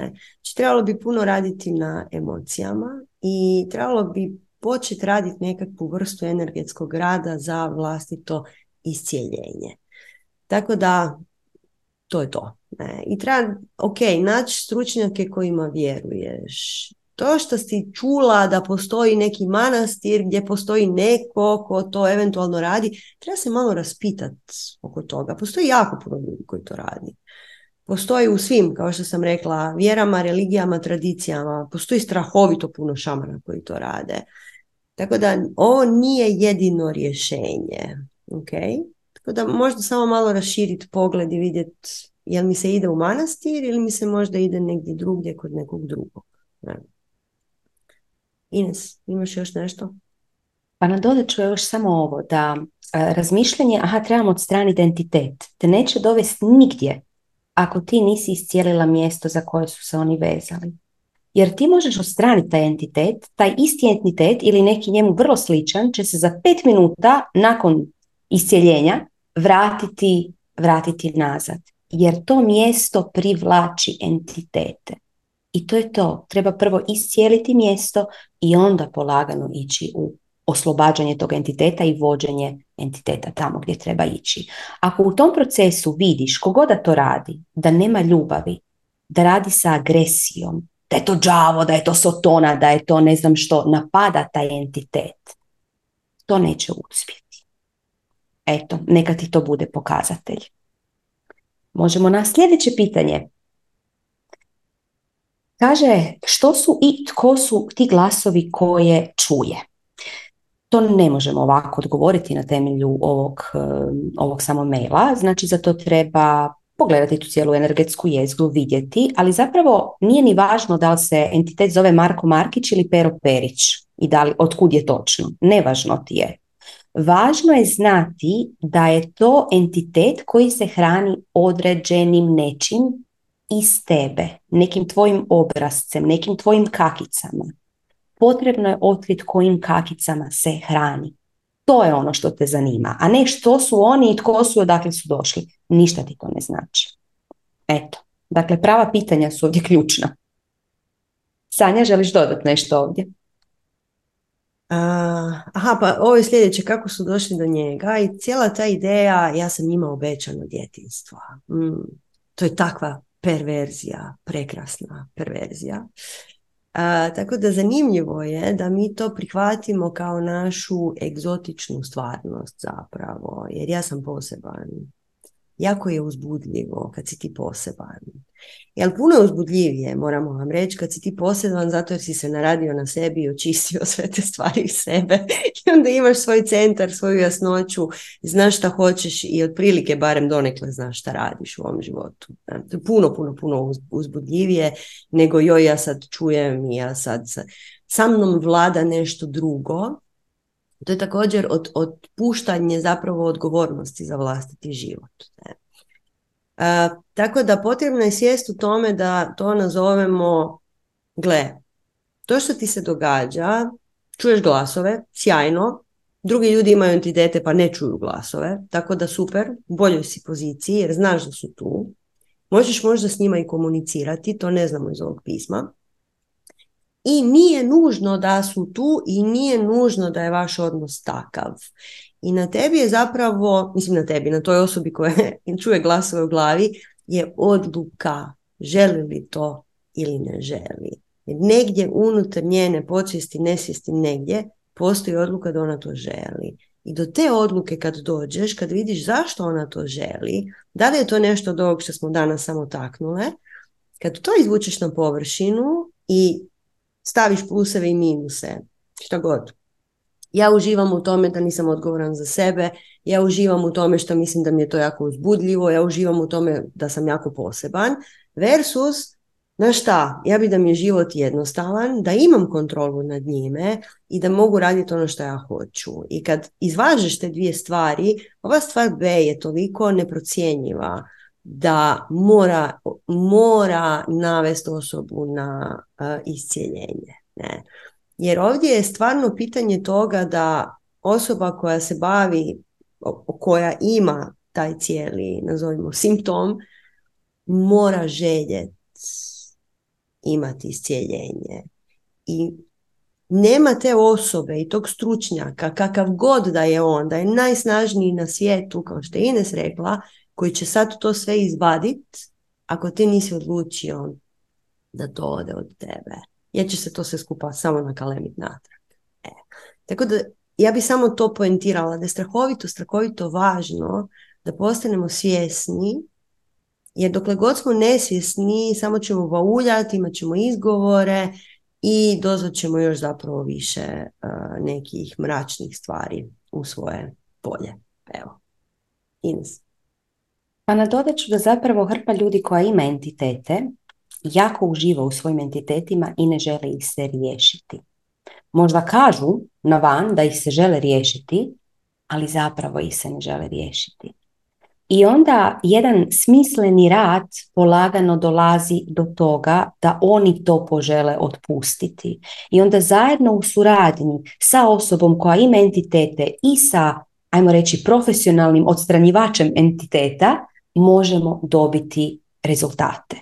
I tu na četu je netko postavio pitanje kako znati, osjetiti, pronaći gdje je to mjesto koje je otvoreno, na koje se kače mogući entiteti koje treba iscijeliti.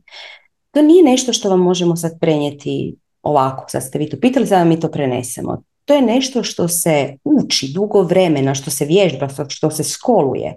Nemojte, znači ovo je totalni disclaimer sad koji govorimo, nikako nemojte pomisliti da vam kažemo da sad vi idete vaditi nekom entitete. Molim vas. Nikako. To je, iako kažemo da treba puno ljubavi, entiteti zapravo nisu toliko strašni kolikima se prikazuju strašnima.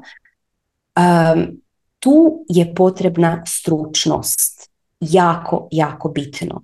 Mi smo u Supernaturalu obučili četiri vješte žene koje rade razne stvari, između ostaloga odstranjuju entitete.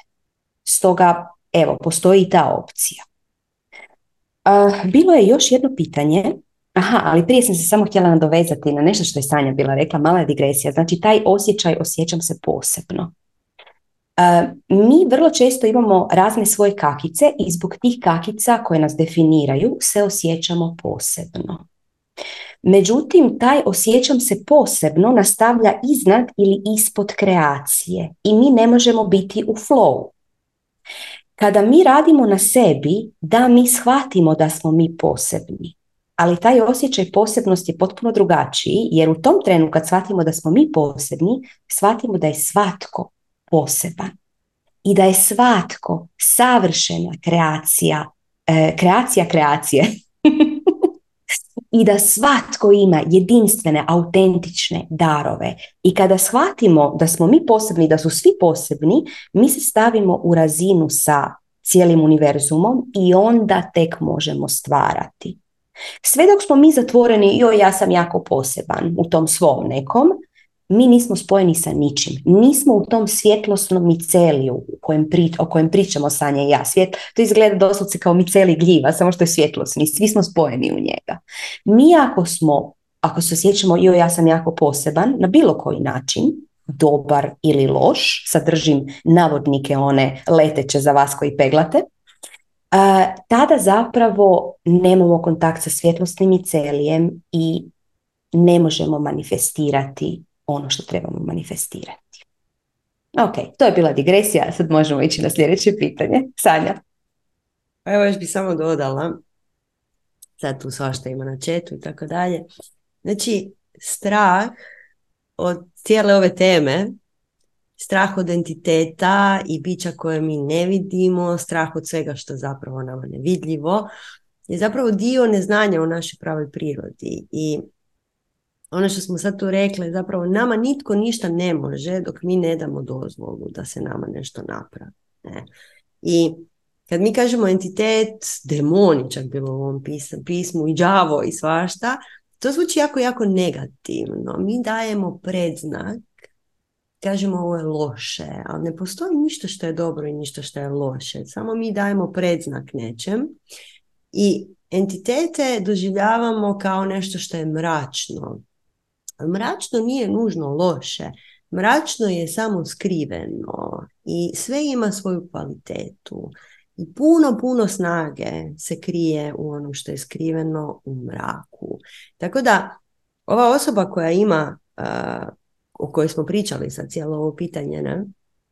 Zapravo ima jako, jako puno resursa, strahovito puno snage bi mogla dobiti kad bi se okrenula prema tom cijeloj, prema toj cijeloj situaciji bez straha, upoznala taj svoj mrak, je to je dugotrajan posao, ali vrijedi, apsolutno vrijedi, shvatila šta znači uh, davati ljubav samom sebi i samim time svima koji su tu oko tebe, shvatila da je to apsolutno rješenje za sve uvijek, ljubav je rješenje za uvijek sve, uh, i zapravo ušla u cijeli taj proces bez straha sa jednim povjerenjem da je to sve što se događa opet za najveće dobro. Evo, samo sam to htjela dodati zato što kad pričamo o ovakvim stvarima, onda ljudi kao joj, naš, to je čudno, to je strano, tog se ja bojim, ja ne bi o tome ništa niti slušao.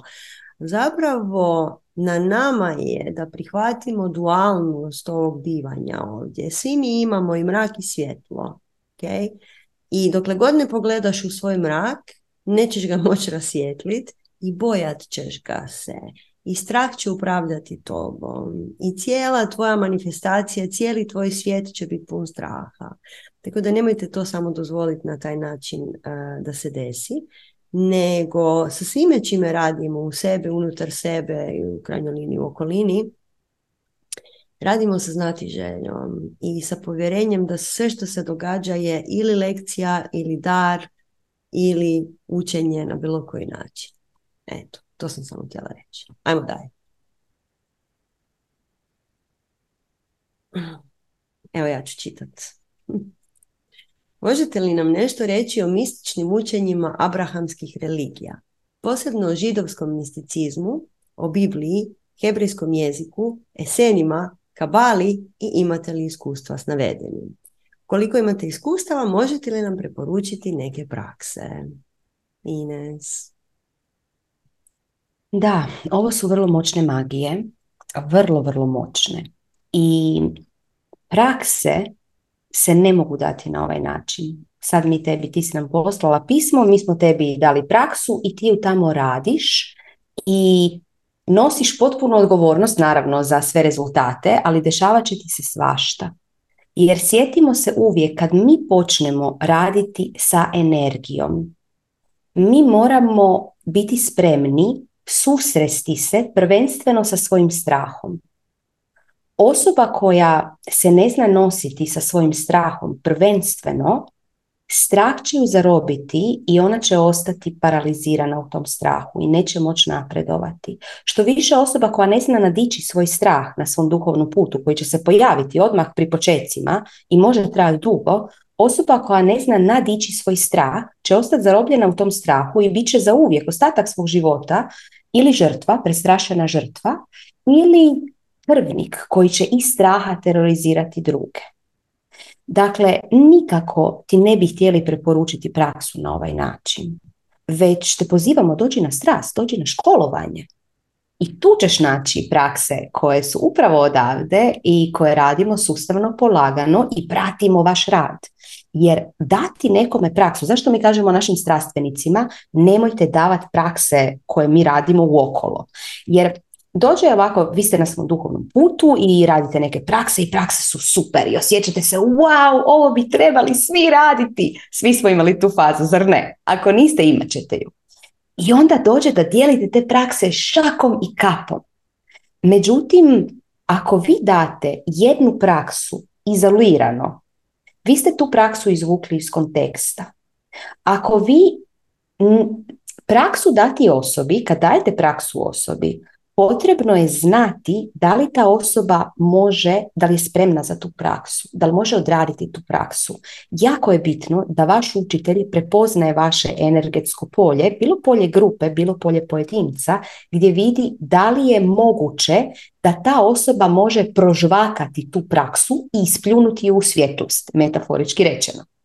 Jer šta se dešava ako ne može? Postoji nekoliko stvari. Može spaliti živčani sustav. Može se jednostavno ne desiti ništa i razviti osjećaj u osobi manje vrijednosti. To je jako, vrlo često što se desi ako uzmete praksu koja trenutno nije za vas i onda vas taj osjećaj manje vrijednosti prati. I onda ste već sami sebe nekako umanjili i vi tu praksu nećete više nikad moći uspjeti, čak ni kad bi bili spremni za nju, jer vaše sjećanje je ja tu praksu ne mogu odraditi. Znači, davati prakse šakom i kapom je neodgovorno. Potrebno je sistematičan rad. Govorimo to po ne znam koji put. Ali ako te zanimaju ovakva znanja, dođi na strast. I tu ćeš ih imati toliko da, da ćeš reći wow, koje obilje. Sanja. Da, obilje. Pa evo, baš si pitala uh, o najmoćnijim magijama koje postoje, znači abrahamske religije, židovski misticizam, Biblija, hebrejski, eseni, kabala, znači ono, wow!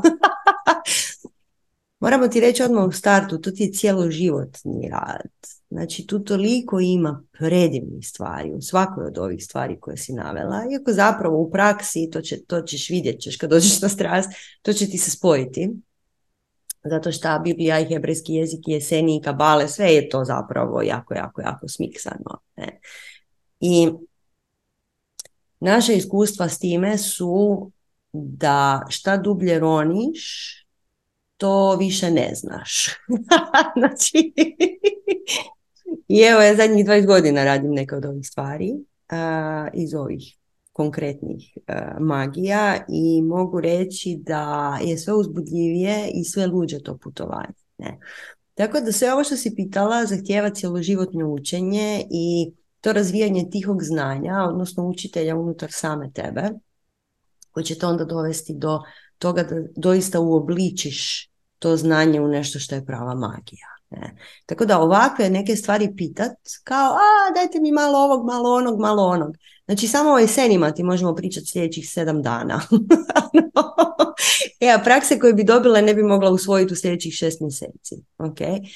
Tako da, uh, kad te zanimaju takve stvari, kreni polako. Kreni polako, malo gledaj, malo slušaj, malo čitaj.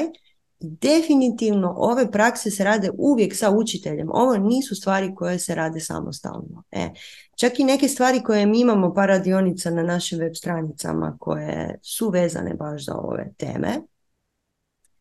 A, isto tako te radionice jesu dane, ali mi imamo kolektiv koji radi zajedno. E, znači mi imamo još jedan mali kolektiv koji radi samo te prakse.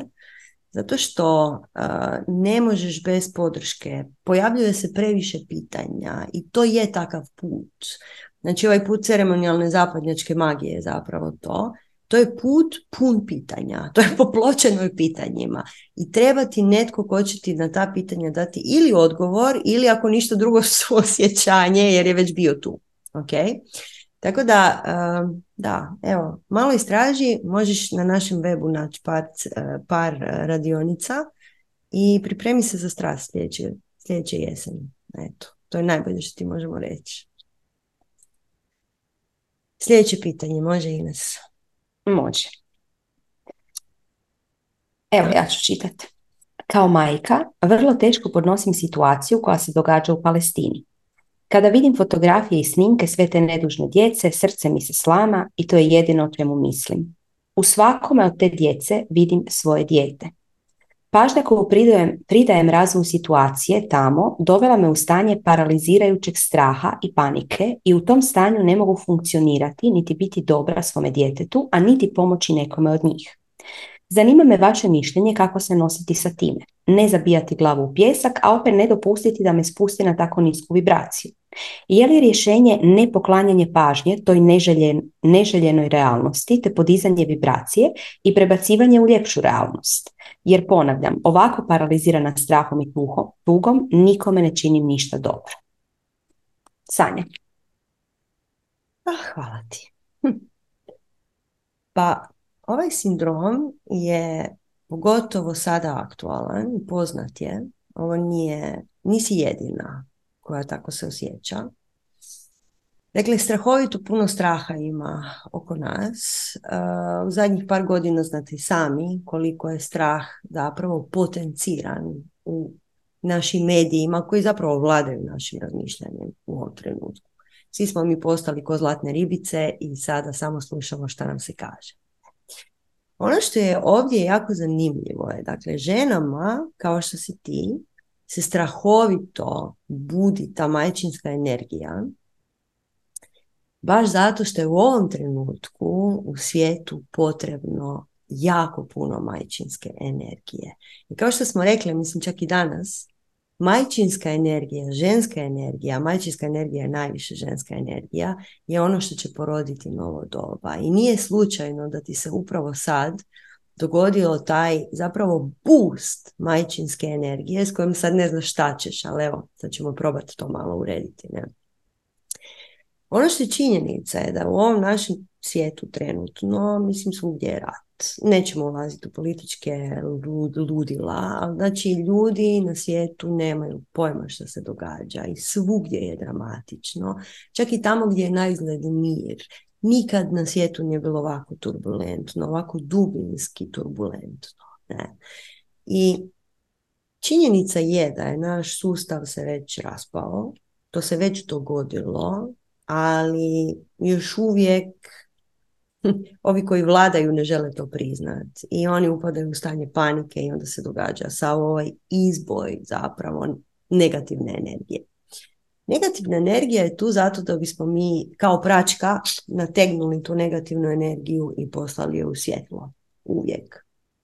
Jer svi mi gledajući sve ovo i slušajući ovo sve što se događa osjećamo toliku količinu patnje, doslovce u našem energetskom polju, u našem egregoru, kolektivnom energetskom polju je strahovito puno patnje.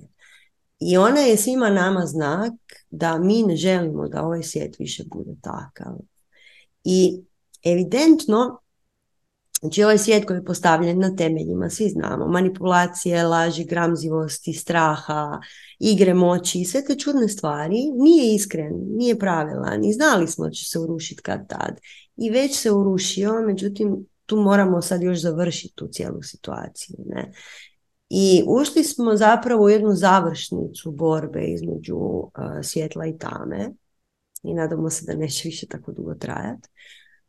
Ali ovo je svima nama poziv da uh, nađemo upravo suprotno od ovog što se događa. Da nađemo u sebi ljubav, da nađemo u sebi suosjećanje, da nađemo u sebi istinu, da nađemo u sebi sve ono što je svjetlo, podršku, suradnju, zajedništvo. Znači u našem svijetu više nema zajedništva i to je, to je neodrživa stvar. Mi kao ljudska bića smo bića koja želimo biti i živjeti u zajednici. Mi cvatemo u zajednici, mi ne cvatemo u ratu. Evolucija se ne može dogoditi u ratu. I mi zapravo imamo strahovitu potrebu da se ponovno ujedinimo i da ponovno počnemo vjerovati drugim ljudima. I ne samo drugim ljudima, nego i našim medijima. I da prestane ova cijela bitka kroz naša osjetila, se nama konstantno gura strah, panika, jad, nepovjerenje, laži, manipulacije i konstantno nas se gura u taj jedan individualizam koji ljudskom, ljudskom rodu nije prirodan. I to što osjećaš je zapravo to jedno podizanje energije kolektiva, znači jedno podizanje energije a, koja se treba roditi u svima nama, energije suosjećanja i energije milosti, koja će zapravo donijeti i iznjedriti to novo doba.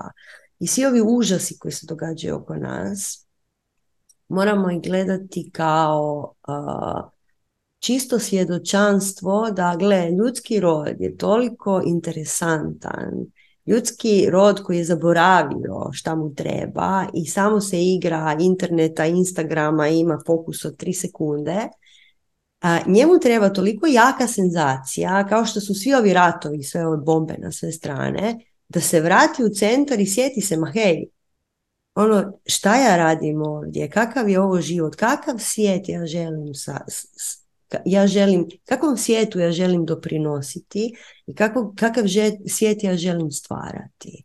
Znači, to je, toliko dubok, duboko smo ušli u, u ovaj uh, to individualizam koji sadrži cijeli ovaj i patrijarhat i tako dalje i tako dalje, da nas nešto jako, jako, jako mora pogoditi da bismo mi izašli iz njega i probudili ove druge dijelove naše svijesti. I to svo, taj cijeli ženski princip o kojem smo pričale danas, znači svo to suosjećanje, podršku, želju da zajedno rastemo, mi moramo zapravo probuditi. I ona se, nažalost, u ovom trenutku budi kroz to da mi svjedočimo neopisivim zločinima koji se događaju oko nas. Mi ćemo reći, ok, to je dogovor duša i reći ćemo, ono, jel može to završiti uskoro nekako blizu. Ono.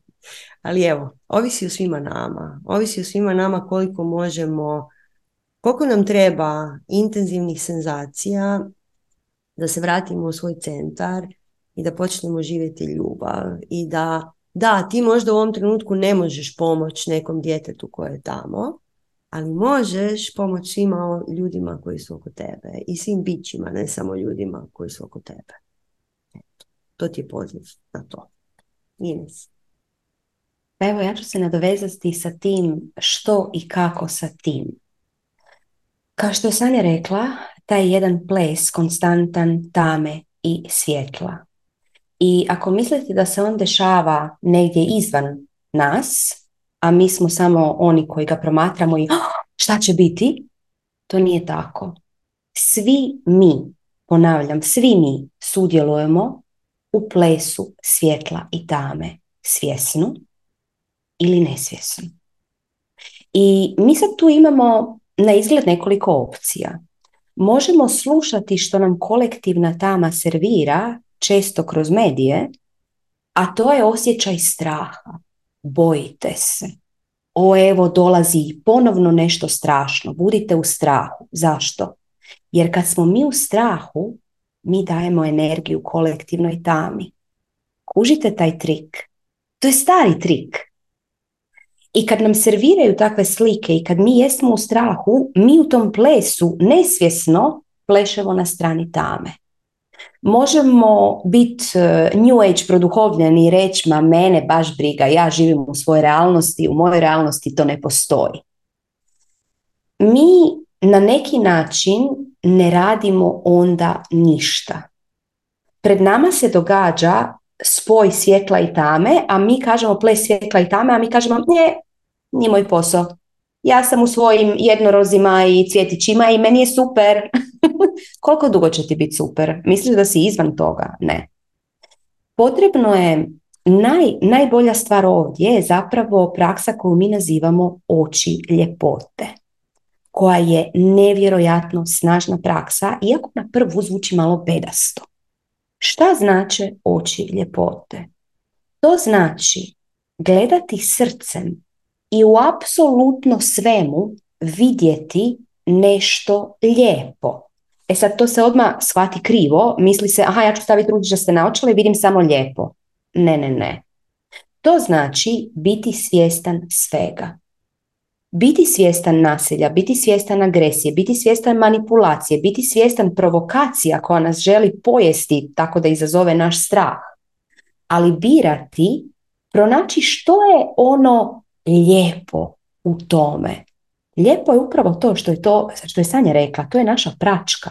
Jer mi smo doveli sebe u takvo stanje da nam je potrebna takva noga u guzicu da nas lupi da se mi probudimo.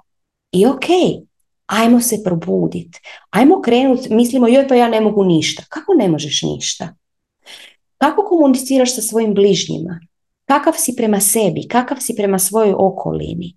Sve što postoji u svijetu postoji u nama. Da smo mi samo svjetlost, ratova ne bi bilo. Svi mi sa svojom tamom hranimo kolektivnu tamu.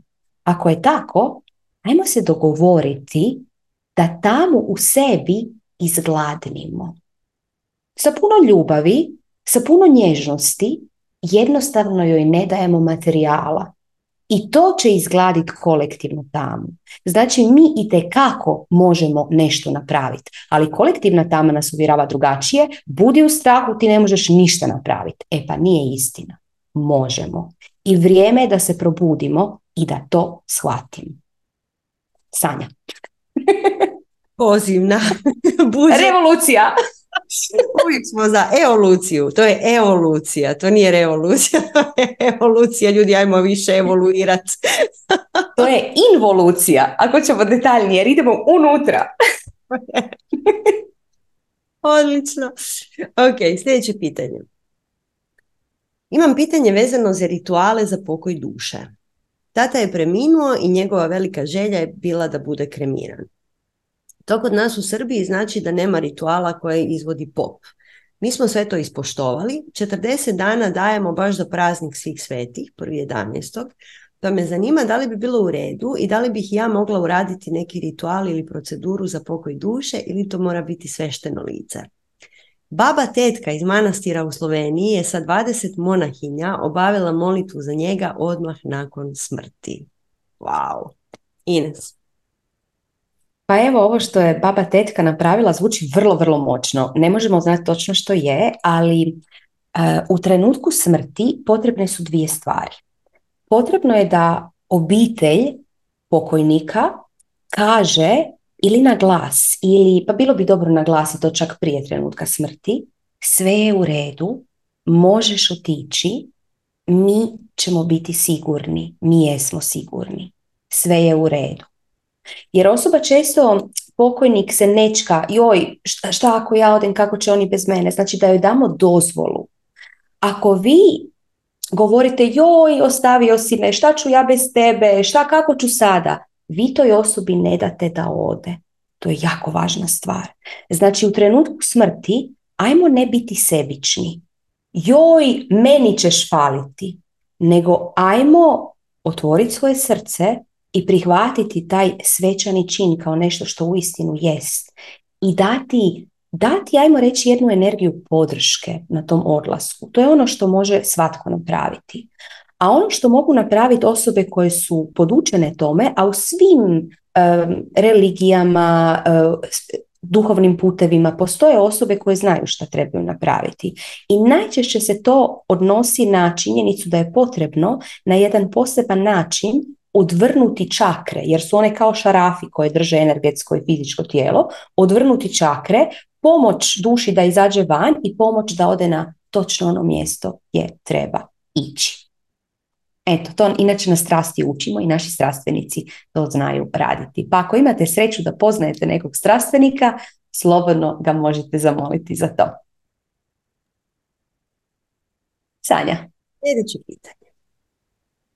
Ovog ljeta živjela sam mjesec dana kod mame sa mužem i djetetom i desilo mi se nešto jako neobično i intenzivno. Imala sam osjećaj kao da sam se vratila u prošlost i u vrijeme kada sam tamo živjela s mamom. Do te mjere da mi se činilo kao odlična ideja da frajera iz tog vremena pozovem na kavu. Paralelno su se počeli događati sinkroniciteti, na primjer da čujem glazbu iz tog perioda na radiju ili u kafiću. Prepoznala sam to kao nešto neobično, kao neki glitch u realnosti i nisam ništa poduzimala i nakon nekih deset do petnaest dana to je prošlo i vratila sam se u svoj sadašnji život. Iskustvo je bilo jako intenzivno, prožimalo je cijelo tijelo i sve misli, a najintenzivnije je to bilo to ponovno razmišljanje o tom odnosu sa bivšim. Moje pitanje je postoji li objašnjenje što je to bilo. Odradila sam rekapitulaciju i rekla bih da sam stvarno raskinula sve spone s njim, ali ovo je bio kao neki vorteks koji me htio povući nazad i srećom nije. Puno puta smo pričale o takozvanim energetskim imprintima. I baš ovaj primjer je uvijek aktualan. Znači šta? Naše energetsko tijelo, veliko kako već je, doslovce kao da ostavlja djeliće svoje energije posvuda. I puno puta smo vam rekli, zato recimo kad dođete na neko sveto mjesto, možete se osjećati uzvišeno. Na primjer, zato što ljudi dođu tu i onda ostave tu emocije uzviš, uzvišenosti. Ili recimo kad dođete, sad mi je pao na pamet zatvor, ne znam zašto, kad dođete u zatvor osjetit ćete strahovite energije, otpora, borbe, mržnje, grozne, užasne energije. Zašto? Zato što ljudi su tu jako puno patili i zapravo su bili u borbi i ostavili su doslovce imprinte. Znači to je kao da ostaviš mali komadić svoje energije negdje.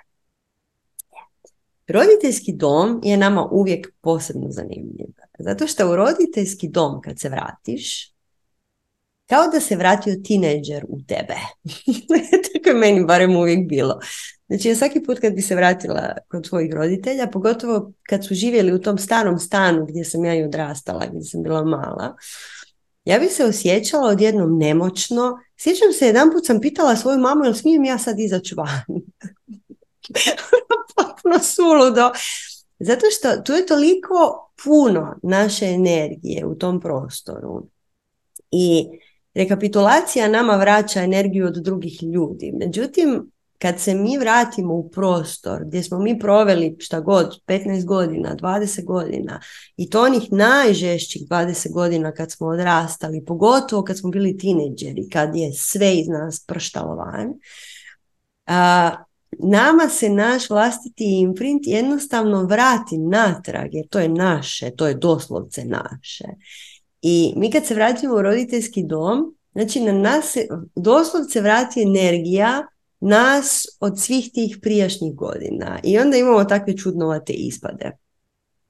Tako da nije ništa neobično, zapravo je jako, jako, jako uobičajeno. I ako niste to primijetili do sad, primijetite sljedeći put kad odete kod svojih roditelja ili u neki prostor koji niste jako dugo bili, a tamo ste imali neka intenzivna iskustva. Naprimjer, ako ste bili negdje, bili ste jako sretni, jako ste bili sretni tamo negdje i onda se vratite u taj isti prostor i odjednom ste jako sretni. Zato što je taj imprint se vrati natrag kući sebi. Ne. I ostat ću tu u prostoru, da se razumijemo. Znači, nikakva rekapitulacija to neće vratiti natrag, zato što To su jednostavno dijelići našeg cjelokupnog bića. Mislim, mi smo sve. Okay? Sve ovo oko nas smo mi, ne sad ja samo ja i ova prostorija, nego cijeli svijet si ti zapravo. I na mjestima gdje si ostavljao intenzivne doživljaje svoje vlastite, gdje si pustio puno emocija, gdje si pustio puno nekih čega god, ono, razmišljanja, gdje si bio na intenzivan način, u trenutku kad uđeš unutra, pogotovo kad ostaneš dugo, te će se sve stvari vratiti i odjednom ćeš se to početi osjećati kao buntovni tinejdžer. I naravno da ćeš manifestirati te pjesme na radiju. Ono što je poanta je ovo jedna blaga egzistencijalna perverzija zapravo, opet, a to je sviđati se to. Jer ti se sviđa, jer kako ti se ne bi sviđalo? Pa mislim, ti si se zapravo vratio samome sebi iz neke prošle faze i mislim voliš samoga sebe, to je činjenica. I sad možemo mi tambura do sutra, volimo, ne volimo, mi obožavamo same sebe. I cijeli naš život i cijeli naš put.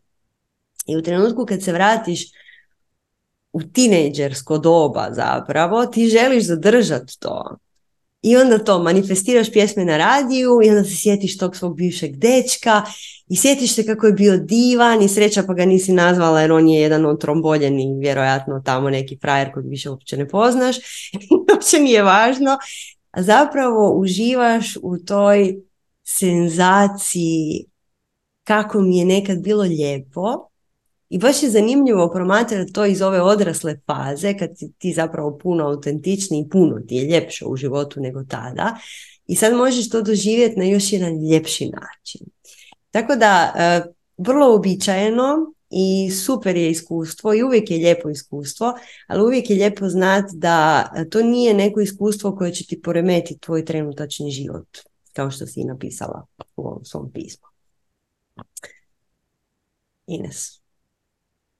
Evo, htjela bih samo naglasiti da ovo sve što je Sanja pričala sad super objašnjeno. E, ovo što ostavljamo nije životna energija, jer mi sa rekapitulacijom svoju životnu energiju koju smo razbacali vraćamo nazad.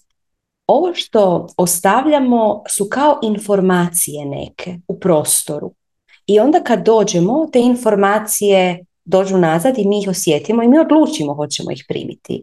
I onda naša egzistencijalna perverzija koja se želi osjetiti, inače ako niste pogledali egzistencijalnu perverziju, pogledajte predavanje egzistencijalne perverzije, ima online za sve, e, poželi ponovno osjetiti kako je to bilo u tom dobu i onda to osjeti. Nije ništa loše, super, proživi to, daj si ljubav, daj si mira i onda iz toga izađi, kao što jesi. A imamo jedno pitanje na chatu koje se veže na ovo. E, pitanje ide, ako si u nekom prostoru puno patio, a još živiš u tom prostoru, kako to riješiti? Svakako je potrebno očistiti prostor. Očistiti prostor možete na razne načine. Možete sa palosantom, sa kaduljom, sa zvoncem, sa smijehom. Dječji smijeh čisti nevjerojatno dobro. Dovedite hrpu djece, nek se smiju. Dok vidite sa zvoncima i palosantom po sobi, to je po stanu, to će biti najsigurnija stvar. E, možete postaviti krupnu solu, kuteve, znači postoji mnogo načina. I onda je potrebno nanovo informirati prostor, jer u prostoru ostavljamo informacije, opet svjesno ili nesvjesno, i te informacije nazad se vraćaju stalno nama. Ako mi se u tom prostoru stalno žurimo i nezadovoljni smo, onda će se te informacije iznova vraćati u nas i stvarati kao krug. Zato je potrebno čistiti prostor. I onda kad očistimo prostor, osjetiti što je to, ta jedna patnja koja si ti rekla da se desila, idem iscijeliti tu patnju u sebi. Jer tek kad mogu iscijeliti tu patnju u sebi, ja ću istinski cijelim svojim bićem moći informirati ljubavlju taj cijeli prostor. To se radi vrlo jednostavno, po kutevima sobe, kao da, kao da farbate, kako se to kaže književni, Sanja, razumijete me, kao da farbate, kao da bojate stan. Znači, kao da bojate stan sa svojim svjetlosnim prstima, sa ljubavlju, idete po svim kutevima. Međutim, vi tu ljubav ne možete proizvesti ako u vama čuči mali još jedan čovječulja koji kaže da, ali ja sam patio. Razumijete, to se treba prvo iscijeliti. Eto. Sanja, jesmo spremni za zadnje pitanje? Ok, zadnje pitanje, evo ja čitam, Nedavno sam čula fenomenalno objašnjenje za vezu astroloških predikcija i nivoa svijesti. Ako radimo sa sobom, rastemo svjesno i napredujemo. Onda izlazimo iz okvira astroloških predikcija. Shvatila sam to kao da je natalna karta nešto što ti je dato. Ako ne radiš na proširenju svoje svijesti i jačanju svoje volje kreiranja života. Drugim riječima, moguće je mijenjati ono što tamo piše magijom, odnosno svjesnim upravljanjem energijom. Da li sam dobro to razumjela? Sanja, što ti kažeš? To si čula od nas, jel da? uh,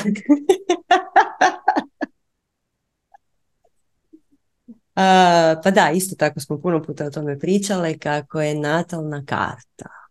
Isto kao i sve ostale definicije, sve definicije. Ja sam ovo, ja sam ovakav, ja sam onakav.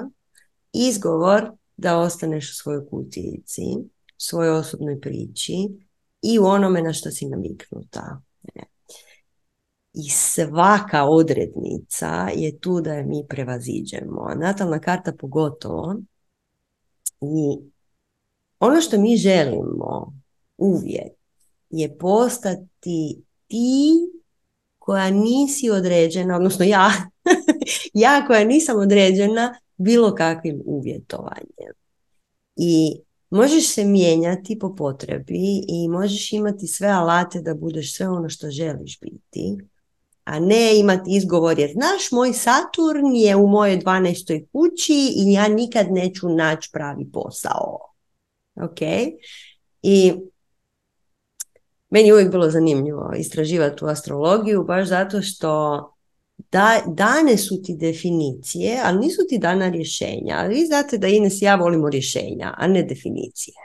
I onda recimo, evo, moj horoskop konkretno ima Saturna odmah direktno gore na vrhu i svaki astrolog odmah krene. Joj, ti imaš Saturna tu na vrhu, ti ćeš uništiti sve što stvoriš. Kajem, dobro, i šta ćemo s tim? Kako da ja živim, ljudi? Imam najgori mogući horoskop na svijetu, šta da radim? Pa ne znam, tu ti je Saturn, pa ti vidi. U svakom slučaju, prevazići uh, sve svoje odrednice, znači sve, sve tipove osobe ovoga i onoga i... Super je znati svoju polazišnu točku, super je znati da imaš Saturna u dvanaestoj kući ili šta već, super je znati koji su tvoji izazovi. Jer zapravo naša natalna karta nam kaže di su nam izazovi i di su nam kao stvari koje su nam dobro pogođene. I ono što je na nama je da prevaziđemo to, a ne da koristimo tu manjkavost. Okay? Znači to je taj nevraćanje u osobnu priču, ja sam takav.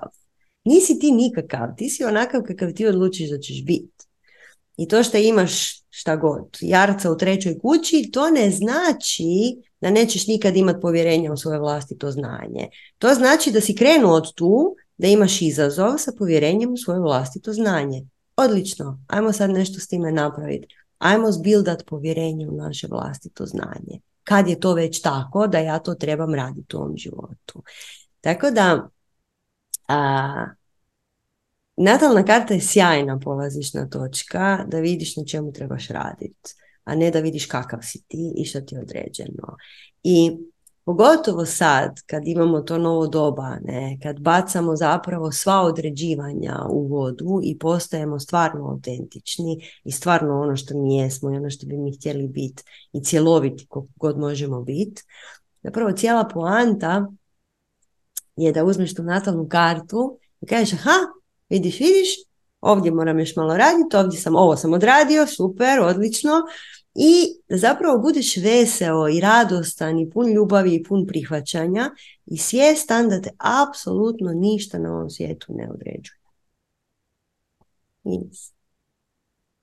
Bilo koje znanje koje nas pokuša zatvoriti u kutijicu je nešto što ne želimo.